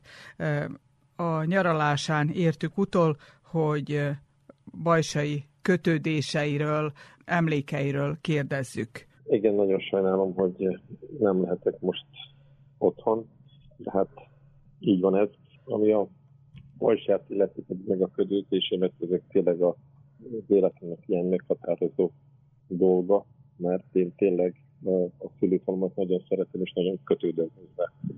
Bármikor, bárhová mentem, vagy betett a sors, én mindig magamnak bajsénak tekintettem, és az állandó lakcímem is mai napig is odaszólt. Bármikor, bárhol is jöttem, az én állandó lakcímem mindig Bajsa volt, meg Bajsa is fog maradni. És a szülőhely meghatározta-e azt, hogy éppen azok a dolgok történtek önnel, amik azután történtek? Említsük csak a, a focit, a, ami egy nagy szerelme, ha én ezt mondhatom így, és a Szatraktot, a, amiről közismert, hogy a, a sikeres telekommunikációs cég vezetője már kilencvenhárom óta. Hát most, hogy ezeknek a sikeres vállalkozásoknak a létrejöttébe mennyire volt fontos az, hogy bajsai vagyok, ezt meg nem tudom mondani, de amit ott kaptam Bajsán, az a neveltetés, azok az impulzusok, azok mindenféleképpen az életemnek meghatározó részei voltak. Tehát ott az a, a falusi minőben, ahogyan, ahogyan nevelve voltam, ez mind később életemnek tényleg kihatással volt. Elsősorban a szülőnevelés, az iskolai nevelés, a tanáraimtól, amit kaptam, illetve a focipályán, amit az edzőimtől kaptam. Valahogy ez a falu úgy megszeretette magát, meg olyan szerethető falu, meg az a környezet. Tényleg így valahogy az embert elhivatottá teszi a, a, a, a, a származásra iránti helyhelynek kitartóvá teszi, mert akkor megvannak a, a jó gyökerek, akkor ez mindenféleképpen később abban egy jó dolog, egy jó dolog tud fejlődni. Bajsa pedig jó, gyökere, jó gyökereket tud nyújtani az ott élőknek. Egy több nemzetiségű, egy multikulturális, egy konzervatív, ugyanakkor nyílt, nagyon szerethető kis település. És hogy került be a foci az életébe? Hát már én Bajsán is fociztam, édesapám is focizott, a testvérem is focizott, aztán innét jött a foci iránti szeretet, hogy igazán én nagy focista nem voltam, de, a, a, de nem is kell ahhoz, hogy valaki jó focista legyen, hogy szeresse a focit, és, és, és, hogy, és hogy azért, azért valamit tegyen. Azáltal, hogy a focit tettem, azáltal elsősorban amikor ebből indultam ki a fociból, akkor a szülőfalóné akartam tenni, mert ott volt egy meghatározó sport, Bajsán mindig mindenki focizott, és hát akkor ebből azért kicsit több kerekedett, mert utána már a járás, majd pedig egy egész régi ország focia került a vállamra, amit viszont szívesen viszek, mert tényleg szeretem. Mennyire van ebben pénz, és mennyire a, a foci iránti szeretet, rajongás? Hát pénz, ez egy felneketlen teknő. Ezt pozitívra hozni nagyon-nagyon-nagyon nehéz. Ez inkább egy közösségé való tétel, ez egy életerő a közösségünk számára, amiért érdemes tenni, és amire érdemes áldozni, hogy természetesen, természetesen mindig mértékkel. És mikor van ideje a focira gondolni, és a fociban részt venni, hiszen köztudott, hogy több vállalkozása is van? Sajnos ez teljesen átfolja most már a, a mindennapjaimat, úgyhogy most is itt gyaraláson folyamatosan a csapattal, az igazgatóval, a játékmenedzserekkel kapcsolatban vagyok. Szinte már több időt szentelek ennek mind a vállalkozásaimnak, mert egy nagyon élő, nagyon dinamikus dolog, és folyamatosan ott kell, hogy az ember esze legyen. Most a té es cé-ről beszélünk. De a Bajsáról is, mert de elsősorban természetesen a té es cé-re gondoltam, de a, a Bajsa az a té es cé-nek egy alközpontja, és nagyon sok topolyai gyerek, aki a té es cé-ben nem tud focizni, Bajsán focizik, tehát úgyhogy a Bajsának elég kiemelt szerepe van ebben a rendszerben, és hát ez az egész rendszeren terül különben a helyünket, nem csak a Bajsán, mert hát mint tudjuk, ezt több települést is felolál. És köszönöd, hogy a sport az egy egészséges dolog az ember életében. Sokkal jobb a sportra irányítani a fiatalokat, a gyerekeket, mint más dolgokra, hogy elvonják őket esetleg valami káros szenvedélyek. Ez mennyire döntő abban, hogy ennyire belemászott a fociba? Természetesen ezt, ezt, ezt szerintem minden normális szülő úgy gondolja, hogy mert egy elcsépelt mondás ez az épp teste, épp lélek, de ez tényleg így van. Érdemes a fiatalok a sportra irányítani, hanem hogy mindegy, hogy milyen sport, csak sport legyen, mert tényleg sok mindent a sporton keresztül meg lehet tanítani. Én, mint vállalkozó, sok mindent a sporton keresztül megtanultam. Tehát van köze az üzletvezetéshez is? Igen, mert csak itt hamarabb lecsapódnak a, a, a, például, ha ott mellé nyúlunk, vagy valamit nem jól kezelünk, akkor ott hamarabb kijönnek a rossz eredmények, és vállalkozásban jobban szőnyeg alá lehet csöpölni. Az életszabályozók, mint az élet minden területén azonosak, úgyhogy nagyon sok jó következőt is ki tudok, le tudok vonni a sportból is, amit utána a vállalkozásaimba tudok alkalmazni. És hogyha már a vállalkozást említi, akkor térjünk rá a, a Szatraktára, és annak a cégnek köszönhető, hogy a kétezer-húszas év legsikeresebb üzletemberének nevezték ki a Vajdasági Gazdasági Kamarában. Tavaly vehette át ezt a rangos kitüntetést. Számít-e önnek egy ilyen kitüntetés, vagy ez velejárója ennek a munkának? Az embernek mindig jó, jó, jó esik, amikor elismerik a munkáját, de én különben sose jöttem az ilyen, ilyen dolgoknak. Ha adják, szívesen fogadja az ember, de nem ezért csináljuk. Meg már a vállalkozást is elsősorban valahol lehet, hogy magunkért is, de már tényleg azt mondom, hogy az is a szinte közösségét csináljuk. Vannak-e további tervei, milyen irányban fejlődik a, a vállalkozása?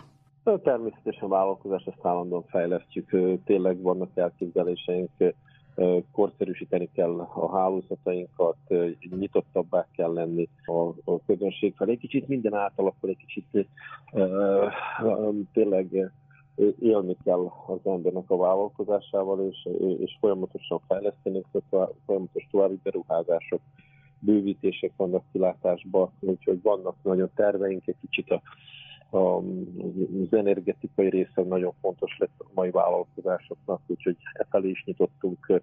Van nagyon sok jó elképzelésünk, és még nagyon sokat, sokat számíthatnak ránk, és nagyon sokat szeretnénk fejlődni ebben is. Merre tovább a befektetésekkel? Csak Vajdaság területén? Nem, hát mi elsősorban lokálpatrióták vagyunk, elsősorban itt Vajdaságban ruházunk be. Vannak persze nekik más környező országban is cégeink, de ezek, ezek az itteni cégnek a kirendeltségei, akár csak Boszniát, hiszen van Horvátországban is cégünk, van Montenegróban is cégünk, tehát nem tartozunk milyen, hogy Magyarországon és máshogy is vállalkozunk, de a beruházásokat elsősorban ide összpontosítjuk őket, Topolya környéke, Bajsa, Belgrád. És soha nem gondolkodott azon, hogy esetleg Belgrád felé, vagy ilyen nagy világváros felé vigye a cég székhelyét? Marad, marad továbbra is Topolya és környéke? Marad, igen. Itt marad a cég székhelye. Belgrádban jelen vagyunk, azért a menedzsmentnek egy része ott van. Ez fontos, nem, nem, nem elkerülhető. Tehát mi komolyan ott vagyunk Belgrádban, de a főszékhely természetesen marad itt, ahol van is. És erre van magyarázat? Hát van, mert ez, ez is egy ilyen döntés. Nem is biztos, hogy teljesen racionális döntés, mert azért Belgrádban nagyobb a a minőséges munkaerőkínálat. Ennek ellenére mi ragaszkodunk a helyi emberekhez, a helyi menedzsmenthez, már meg kell adni a tisztelegő embereknek is a versét, és nem, kell, nem, nem engedhetjük meg azt, hogy mindenki elkötőzünk Belgrádba, vagy Pestre, vagy akárhová. Próbáljuk az embereket itt tartani, és az itteni emberekkel vezetni és elirányítani a cégünket. Ön soha se gondolkodott abban, hogy elhagyja az országot? Mikor fiatal voltam, akkor talán megfordult az eszembe, de miután a bátyám elment, akkor az én számomra elég egyértelmű volt, hogy valakinek itt kell a dolgokat továbbvinni, és ezt sose bántam meg, sőt, talán lehet, hogy pont ezért is sikerült ilyen sikeresnek lenni, mert így döntöttem, és én örülök, hogy itt maradtam, én itt szeretek, itt érzem jól magamat. És hogyha már itt szeret, akkor térjünk vissza Bajsára a végén. Az egyik beszélgető társunktól hallottuk, hogy a bajsai búcsú az egy olyan dátum, amikor mindenki hazamegy. Az ön számára ez a dátum mennyire pirosbetűs? Az én számomra teljesen. Én bírok a falunapon nem ott lenni, de a búcsú mindig otthon vagyok. A búcsú az búcsú. Tehát az idén is ott lesz. Ott leszek, igen. Igen, ott leszek. Köszönöm szépen a beszélgetést, és a nyaralás végéhez kellemes perceket kívánunk. Nagyon szépen köszönöm.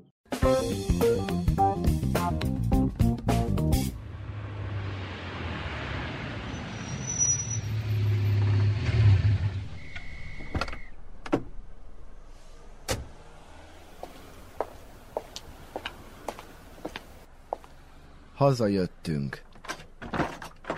Itthon vagyunk.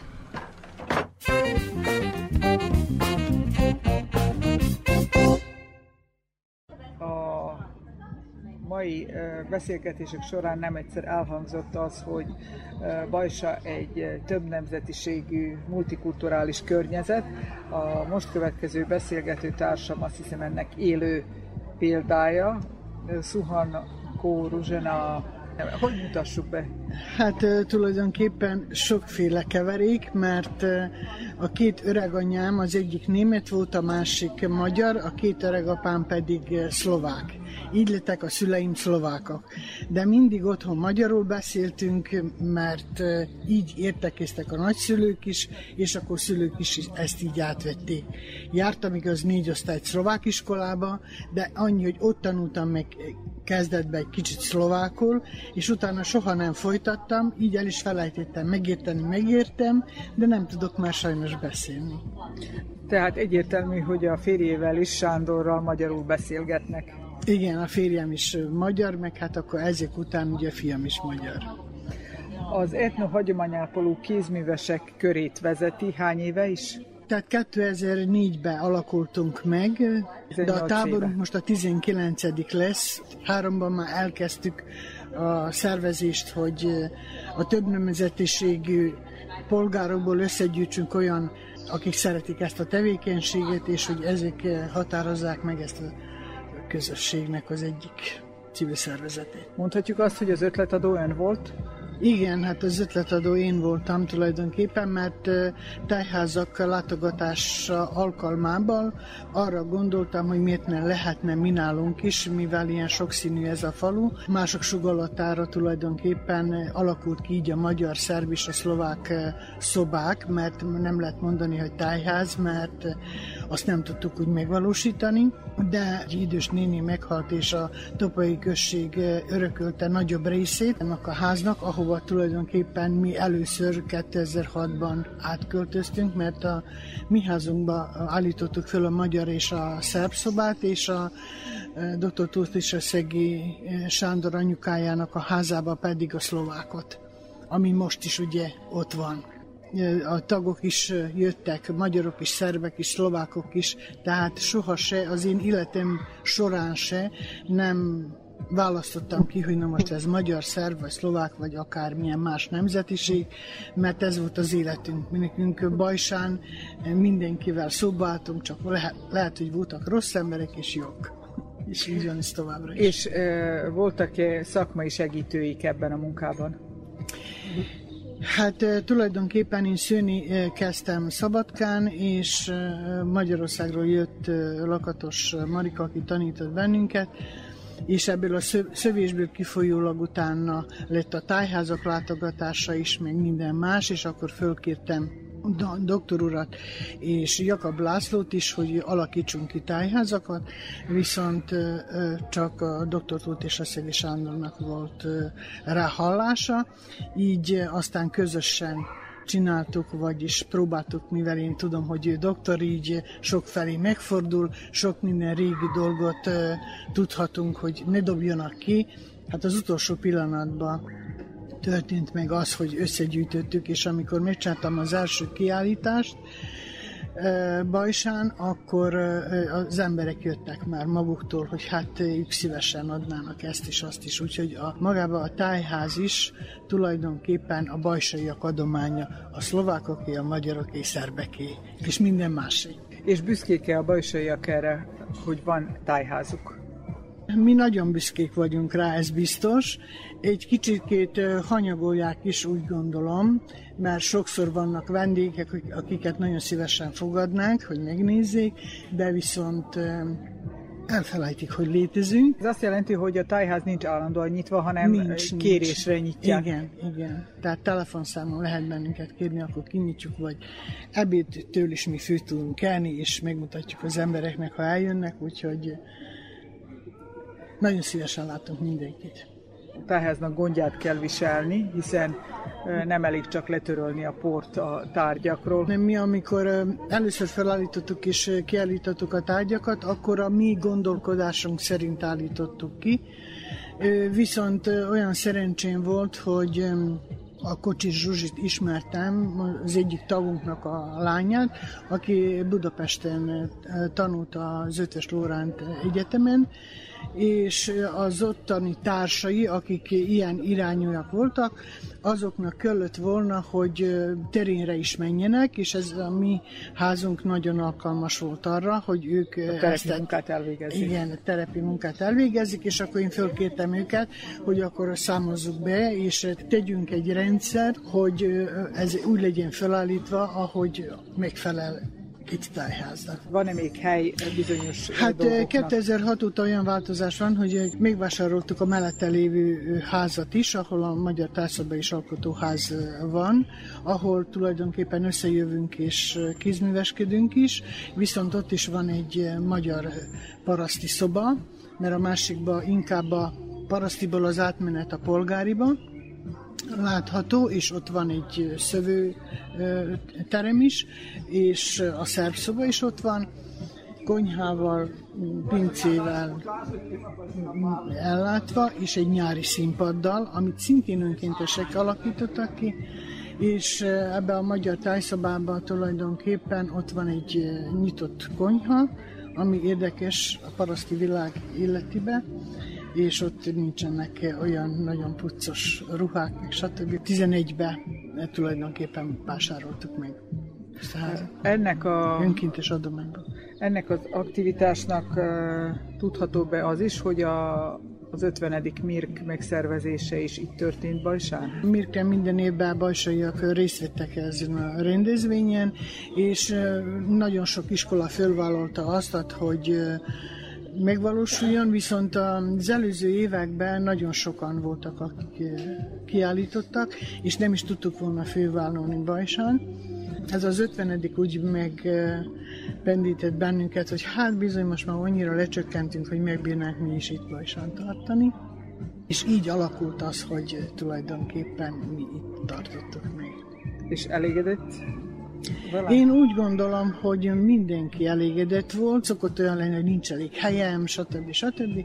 De viszont most az iskola is nagyon korrekt volt velünk szemben, úgyhogy csak pozitívan tudok mondani az egész eseményről. És hogyha Ruzsana nem ezekkel a dolgokkal foglalkoznak, hogy mivel itt mi adjon az idejét? De, De el tudná-e képzelni az életét másmilyen formában? Hát olyan formában, hogy biztosan továbbra is kézimunkának, mert szeretek szőni, főleg ugye szövök, de szeretek hímezni is, ugye azt is. Habár már a mai világban azt kell, hogy mondjam, hogy nagyon sajnálom, hogy az otthonokból kivesznek ezek az értékek, szinte alig akar valaki valamit kézművességből odarakni, és hát azért pedig ez mind bele tartozik a hagyományainkba, és jó volna, ha a gyerekeink is ezt látnák és értékelnék.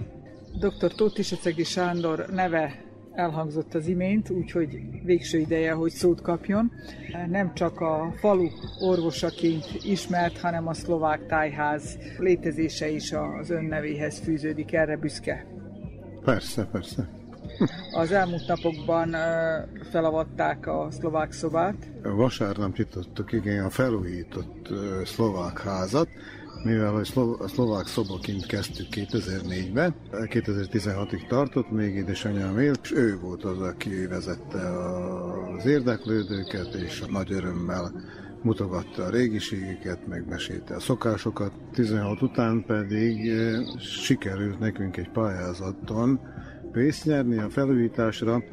Már húszban megtörtént, de a Covid miatt nem tudtuk megnyitni, és most uh, sikerült megszerveznünk, de hát azt mondom, hogy a másik tájházak segítségével, vagyis az etnó segítségével, a Ruzsana segítségével lett ez megcsinálva, egy uh, egész napos uh, rendezvény volt.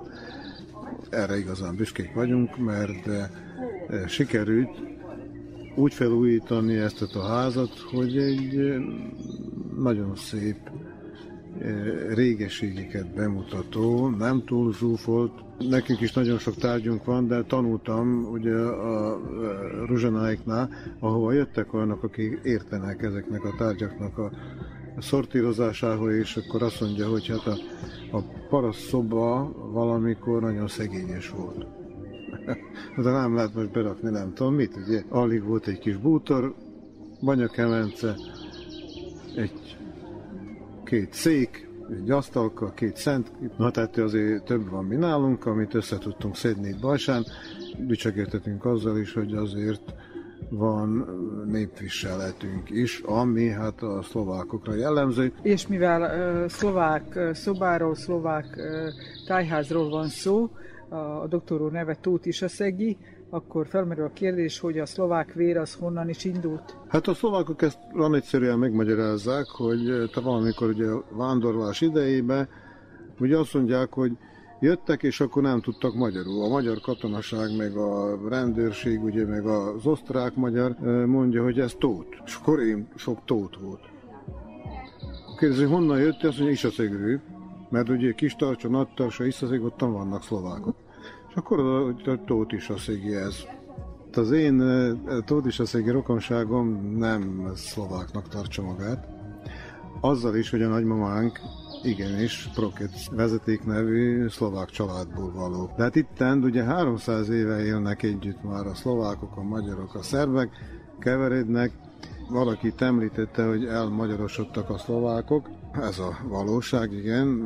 Mi most itt kikölött, hogy hangsúlyozzuk azt is, hogy hát száz olyan egyén van, vagy személy, aki még használja a szlovák nyelvet ebbe a faluba. Átlagban ezek mind idősebb emberek.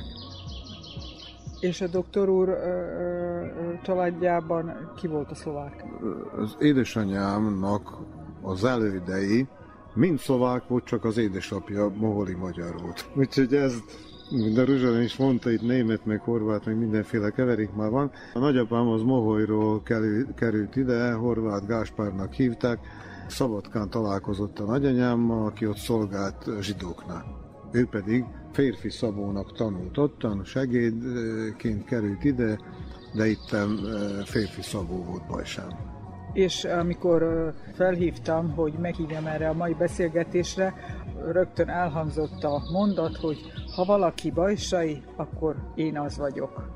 Hát azt igen, az én bajsai történetem úgy kezdődik, hogy én ötvenegyben születtem.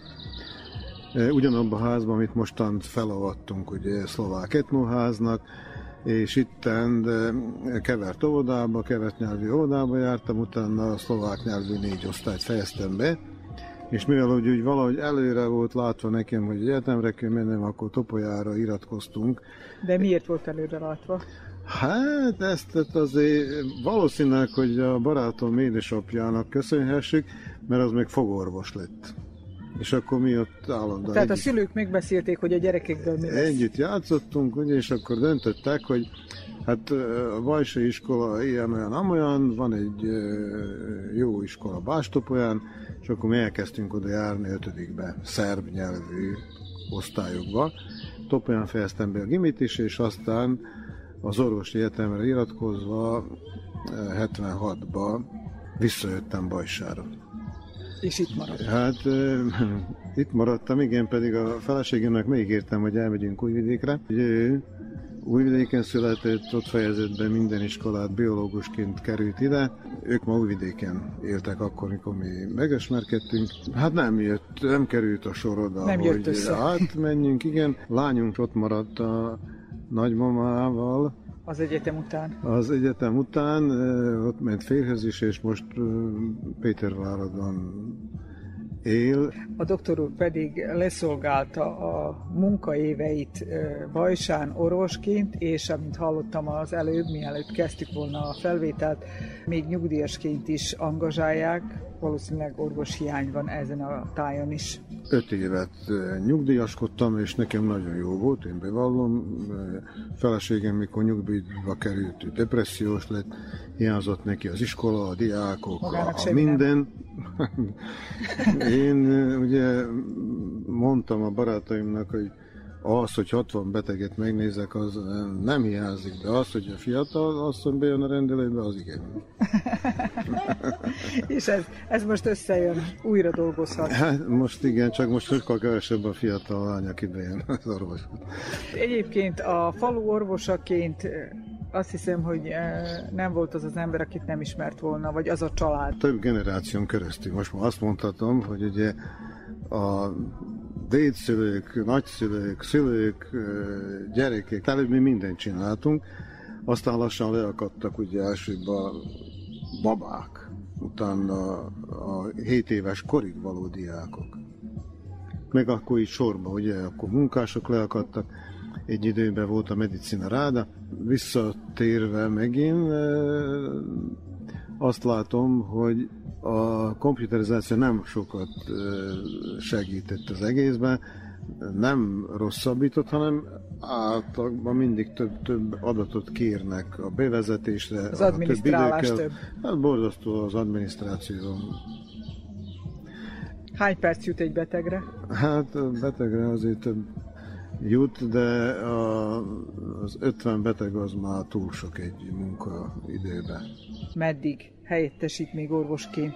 Vagy mikor kezdi élvezni a nyugdíjas éveket? Hát azt szeretném nem sokára, de hát alá van írva egy szerződésem, és van felkínálva még egy a, a hajó utam is, vagyis egy pár hónapos orvosi munka egy hajón. Most ami egy ilyen általános orvosi rendelőt illeti, én nem sajnálom egyáltalán, hogy itt maradtam, vagyis hogy ez maradtam, mert én közben egy magisztériumot is ledolgoztam, utána pedig kaptam uh, három éves általános orvosi szakosítást is.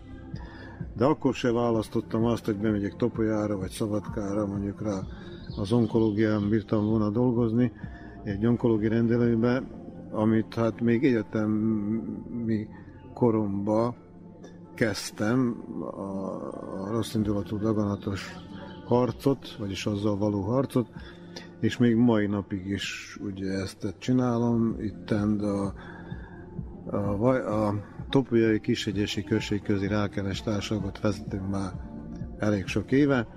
Itt volt említve ugye az, hogy civil, civil szféra, civil szervezkedés, meg ez a hát én is mind, ahogy Ildikó mondta, már az elejében bekapcsolódtam ide. Úgy érezte, akkor... hogy hívják. Hát igen, mert ez a rákányos tevékenység, ez hát úgy mondjam, hogy önkéntes. Ez nem a szakmán belül megy, hanem ez egy ilyen... szabadidei tevékenység. Tevékenység, igen. Amit hát szívesen csinálok. Az orvos az élete végéig tanul, hogyha érdekli a hivatása. Ez fiatalon tart? Hát ez is, meg az is, hogy más szférában is aktív vagyok.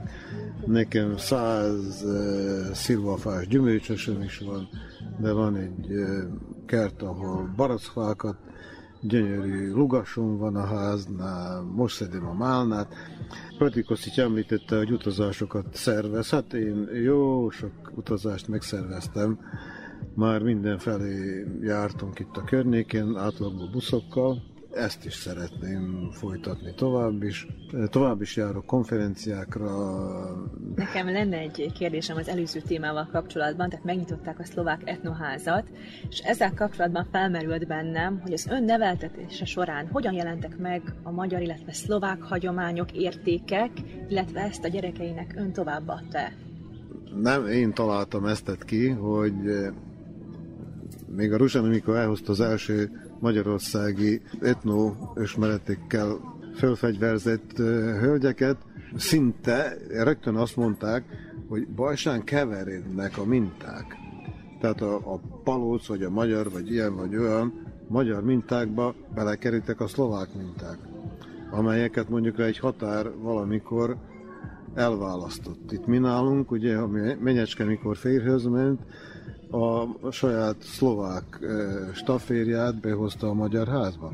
A következő generáció már egyik mintából és másikból is beletett. És akkor így megtörtént az, hogy egy idős néni Budapestről, aki csak arról beszélt, hogy a két vászonnak a, az összetételét különböző stílus mintákkal csinálták, és ott voltam, amikor felhívta a fiát Budapestről, hogy kisfiam, hozzá minden lehető technikai újdonságot, a kamera, a laptop, a stb.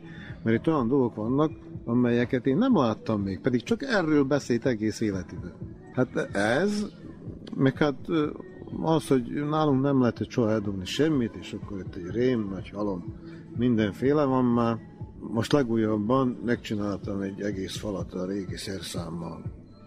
Nem volt időm még megmagyarázni se embereknek, hogy menjetek már hátra, mert most azt is most elkészítettem, nézzétek meg. A lányomnak a Péterváradi házába van most egy ilyen, hogy bajsai etnosarok. Tehát ami duplikát itt mi nálunk, az mostan megy ő hozzá is.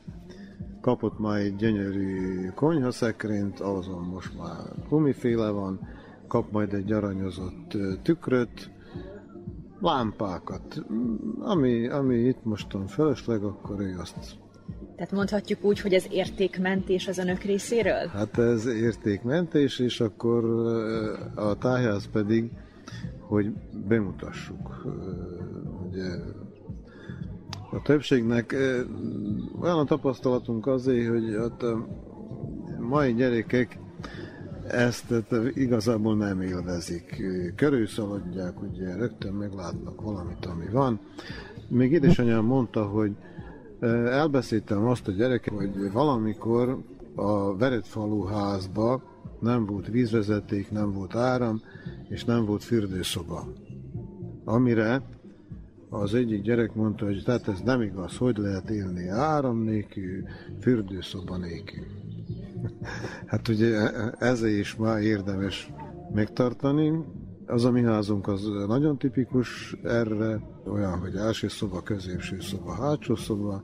Ez még mind a veretfal, a mázott alja, rongyoskával letakarva, kis gerenda, nagy gerenda látszik végig. De ezt azért úgy készítettük el, hogy a feleségemnek a nagymamája stafér bútorra került be, abban részben, ahol anyám élt, és ottan három ágy van biztosítva, akármikor lehet benne aludni.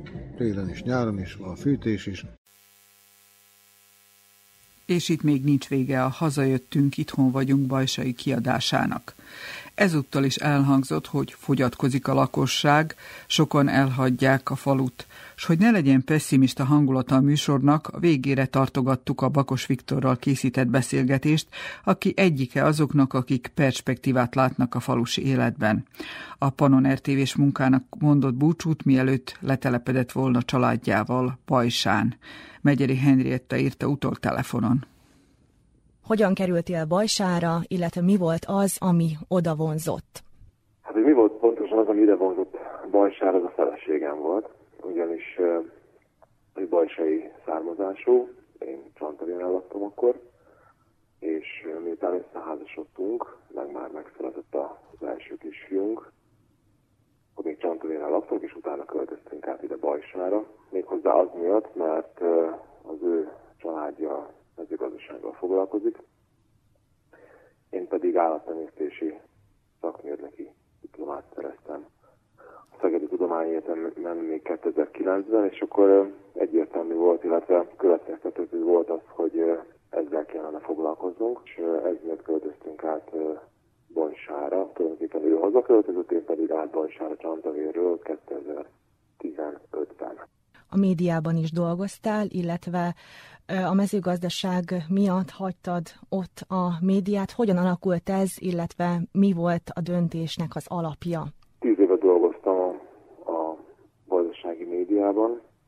Először újságíróként és műsorvezetőként, utána már műsorvezetőként és mezőgazdasági műsorszerkesztőjeként. Híradót vezettem, politikai napi magazinműsort vezettem, és ugyebár a mezőgazdasági heti magazinműsort.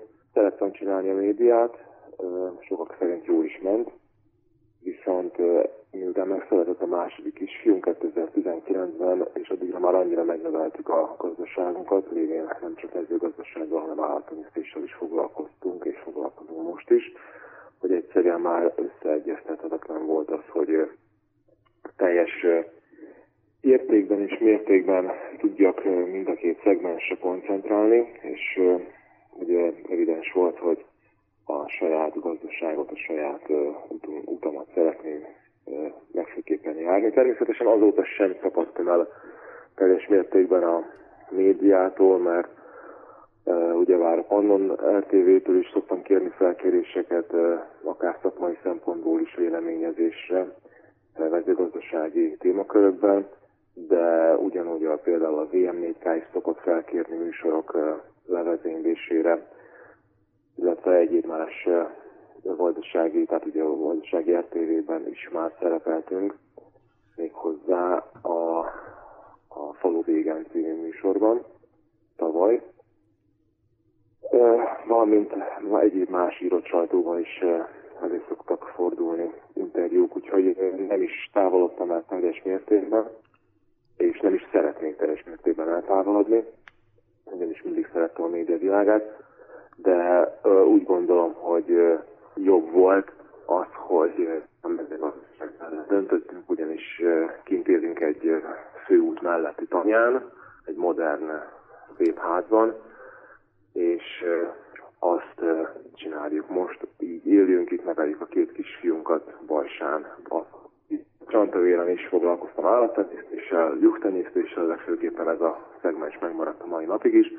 Utána persze ez kibővült növénytermesztéssel, tehát gabonaféléket és egyes ipari növényeket is termesztünk itt Bajsán, valamint foglalkoztam sertéstenyésztéssel, de az lassan lecseng, véget ér, úgyhogy marad a, a növénytermesztés és a juhtenyésztés egyelőre. Említetted, hogy egy igen modern tanyán éltek, de mégis ugye a falu szélén milyen ott az élet? A főút mellett lakunk, tehát falon kívül van, tulajdonképpen a falutól egy, hát egy kilométerre, de a főút mellett, méghozzá azon, a, ami Kúla felé visz, tehát ez egy elég forgalmas és jó minőségű főút. Úgyhogy a megközelítése abszolút semmiféle probléma nincs, az infrastruktúrával nincs semmi gond, tehát ez egy, ez egy modern építésű új ház. Szeretünk ott élni, nagy udvarunk van, amíg nem volt kerítésünk, addig, addig a környék összes autentikus kis vadállata megjelent a portánkon, tehát délutánonként őzek, reggelente nyulak, éjszakánként rókák, de azóta már körbekerítettük. Igyekeztünk nagyon sokat fásítani. Tulajdonképpen egy szántóföldből csinálunk parkot és otthont. Sok mindent kellett építeni, meg nehéz. Tehát nem, ez nem egy tradicionális tanyahely volt, hogy száz éve, kétszáz éve is ártott tanya, és voltak hűség, hűvöstadó fák, hanem tulajdonképpen egy, egy sima szántóföldi területből alakítottunk ki, illetve alakítunk folyamatosan egy otthont, amely, amely nem egy egyszerű folyamat. Lévén ezek egy gyepesítést nézzünk, hogy mindenféle gyommagvat befújja, határból a szél, meg ugye eleve a szél is erős, tűz a nap, és akkor ugye fásítás, gyepesítés, parkosítás, építés, szénszerek, utak, járgák, tehát szinte mindent, mindent meg kell építenünk, úgyhogy ez nagy valószínűséggel életünk végéig építgetni fogjuk ezt a tanyát, mert reméljük, hogy majd valamelyik fiunk, vagy akár mind a kettő is akár itt marad, és akkor ők majd ezt még jobban tudják majd élvezni, mint ahogy, mint ahogy mi. Épp az is volt a célunk, hogy egy ilyen minden nyugodtabb, minden békésebb környezetben tudjuk a gyerekeinket felnevelni. Persze vannak itt hátrányok is, ugye, vagy van nagyobbak a távolságok, a fiúk, és az egyik ugye iskolából Topolyára jár, hamarosan a másik oldába szintén Topolyára fog járni, tehát többet kell szaladgálni. Autóval is, tehát a legközelebbi bolt is két-három kilométer, tehát gyalog azért nem indulunk meg sehova, de a mai világban tehát annyira, tehát úgy nekünk is ugyanúgy van kábeltényünk, internetünk, meg, meg minden, mind a, mind a városokban, viszont van egy valamilyen szintű nyugalom, valamilyen szintű, és nagyobb, mondjuk úgy, egy diszkréciója, vagy intimitása van így az életünknek, hogy még, még, még szomszédokhoz sem kell alkalmazkodnunk, tehát teljes egészében a magunk urai vagyunk, és ha hangosan akarunk zenét hallgatni, hangosan hallgatunk, hogy a gyerekek kint üvöltöznek és szaladgálnak a sárga a porba, akkor azért sem kell aggódni, hogy valakit zavarni fog, állattenyésztéssel foglalkozunk, tehát abból sincs probléma, hogy most éppen az állatokat dögnek, vagy éppen erős trágát hordunk ki, és kellemetlen szavok uralkodnak, tehát semmiféle ilyen problémával nem kell szembesülnünk, viszont például, ahogy mondtam, hogyha fúj a szél, akkor nagyon fúj, meg hogyha behordja a havat, hogyha van hó, egy párszor ugye előfordult a hó még az elmúlt években itt-ott, akkor az is e, probléma tud lenni, de tulajdonképpen sokkal kevesebb, vagy én inkább úgy mondanám, hogy annyira redukált a kellemetlenségek, az esetleges kellemetlenségeknek a száma, hogy szinte teljes egészében eltörpülnek az a sok pozitívum mellett, amit mondjuk rá ez a szabadabb, nyitottabb, tanyasi élet eredményez.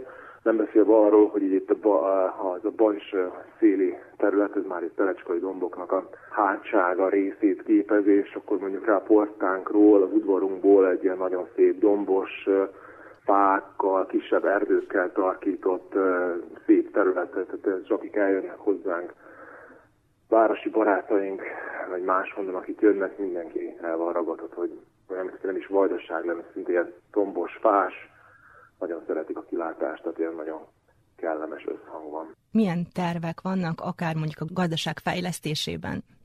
Hát mi itt maradunk, tehát mi azért költöztünk ide, nem áll szándékunkban elmenni. Azért marad ugye állattenyésztés a jó kapcsán. Az is inkább egy hobbi volt, meg kezdtelés, de most már ugye akkora mennyiségről van szó, hogy ebből most már tulajdonképpen megélhetést maximálisan nyújtanak, úgyhogy az mellé pedig a földeken, tehát a mezőgazdasági földterületekről származó bevételeink, azok pedig még annak még egy jóval nagyobb részét képezik. Ebben látjuk a lehetőséget. A további terveink között pedig hát azt szerepel, hogy alakítsuk tovább az otthonunkat, még nagyon sok fát szeretnénk, er, ilyen kis erdőket szeretnénk még a, a területünkön belül, a, a udvarunkon belül is kialakítani, meg hát infrastruktúrát szeretnénk fejleszteni, épületeket szeretnénk, tárolókapacitásunkat szeretnénk növelni, tehát folyamatosan fejleszteni a gazdaságunkat, persze mindaz mellett, hogy, hogy ugye az otthonunkat is bővíteni, alakítani, fejleszteni, modernizálni. Végül is nagyon sok tervünk van.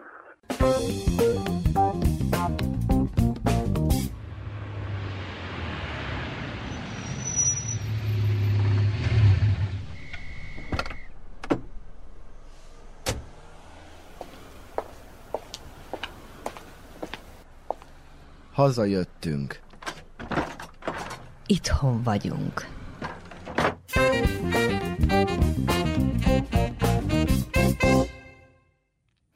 Bakos Viktornak kívánjuk, hogy megvalósuljanak tervei, és ugyanezt mindazoknak, akik megszólaltak Vajdaságot járó sorozatunk mai kiadásában. Ezúttal Megyeri Henrietta és György- Györgyevics műszaki munkatárs segítségével jött létre a műsor. Legközelebb Bánát felé vesszük az irányt.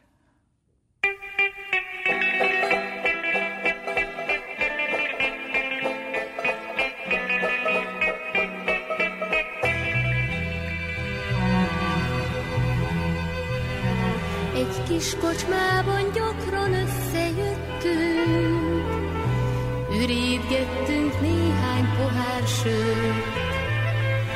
Másokon mi annyi jót nevettünk, s tervezgettük ifjan a jövőt.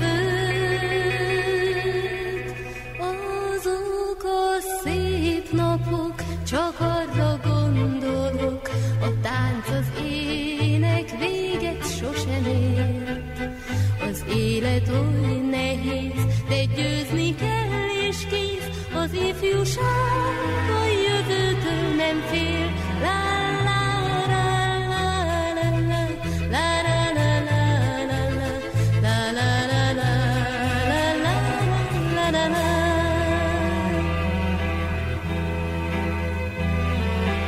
Aztán jöttek dolgos szürke évek, hová tűnt a sok lázas remény.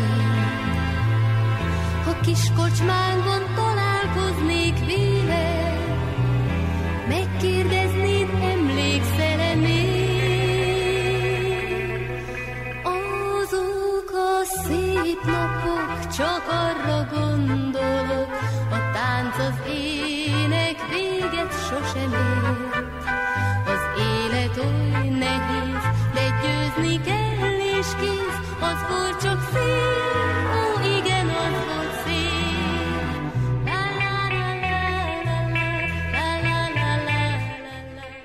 És itt még nincs vége a hétfő délelőtti mozaiknak. A hírek után következik Nagy Nándor nyugdíjas kollégánk eheti jegyzete, majd egy újabb részlet Ózer Ágnes élet és történelem eszékötetéből, a legvégén pedig a Rádió M stúdiójában készült felvételeket hallgathatnak.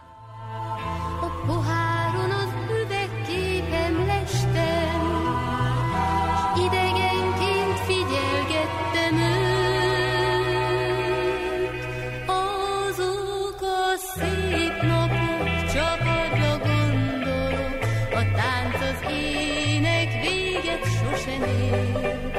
Az élet oly nehéz, de győzni kell és kész, az volt csak szép, ó igen, az volt szép. Lá, lá, lá, lá, lá, lá, lá, lá, lá, lá, lá, lá, lá,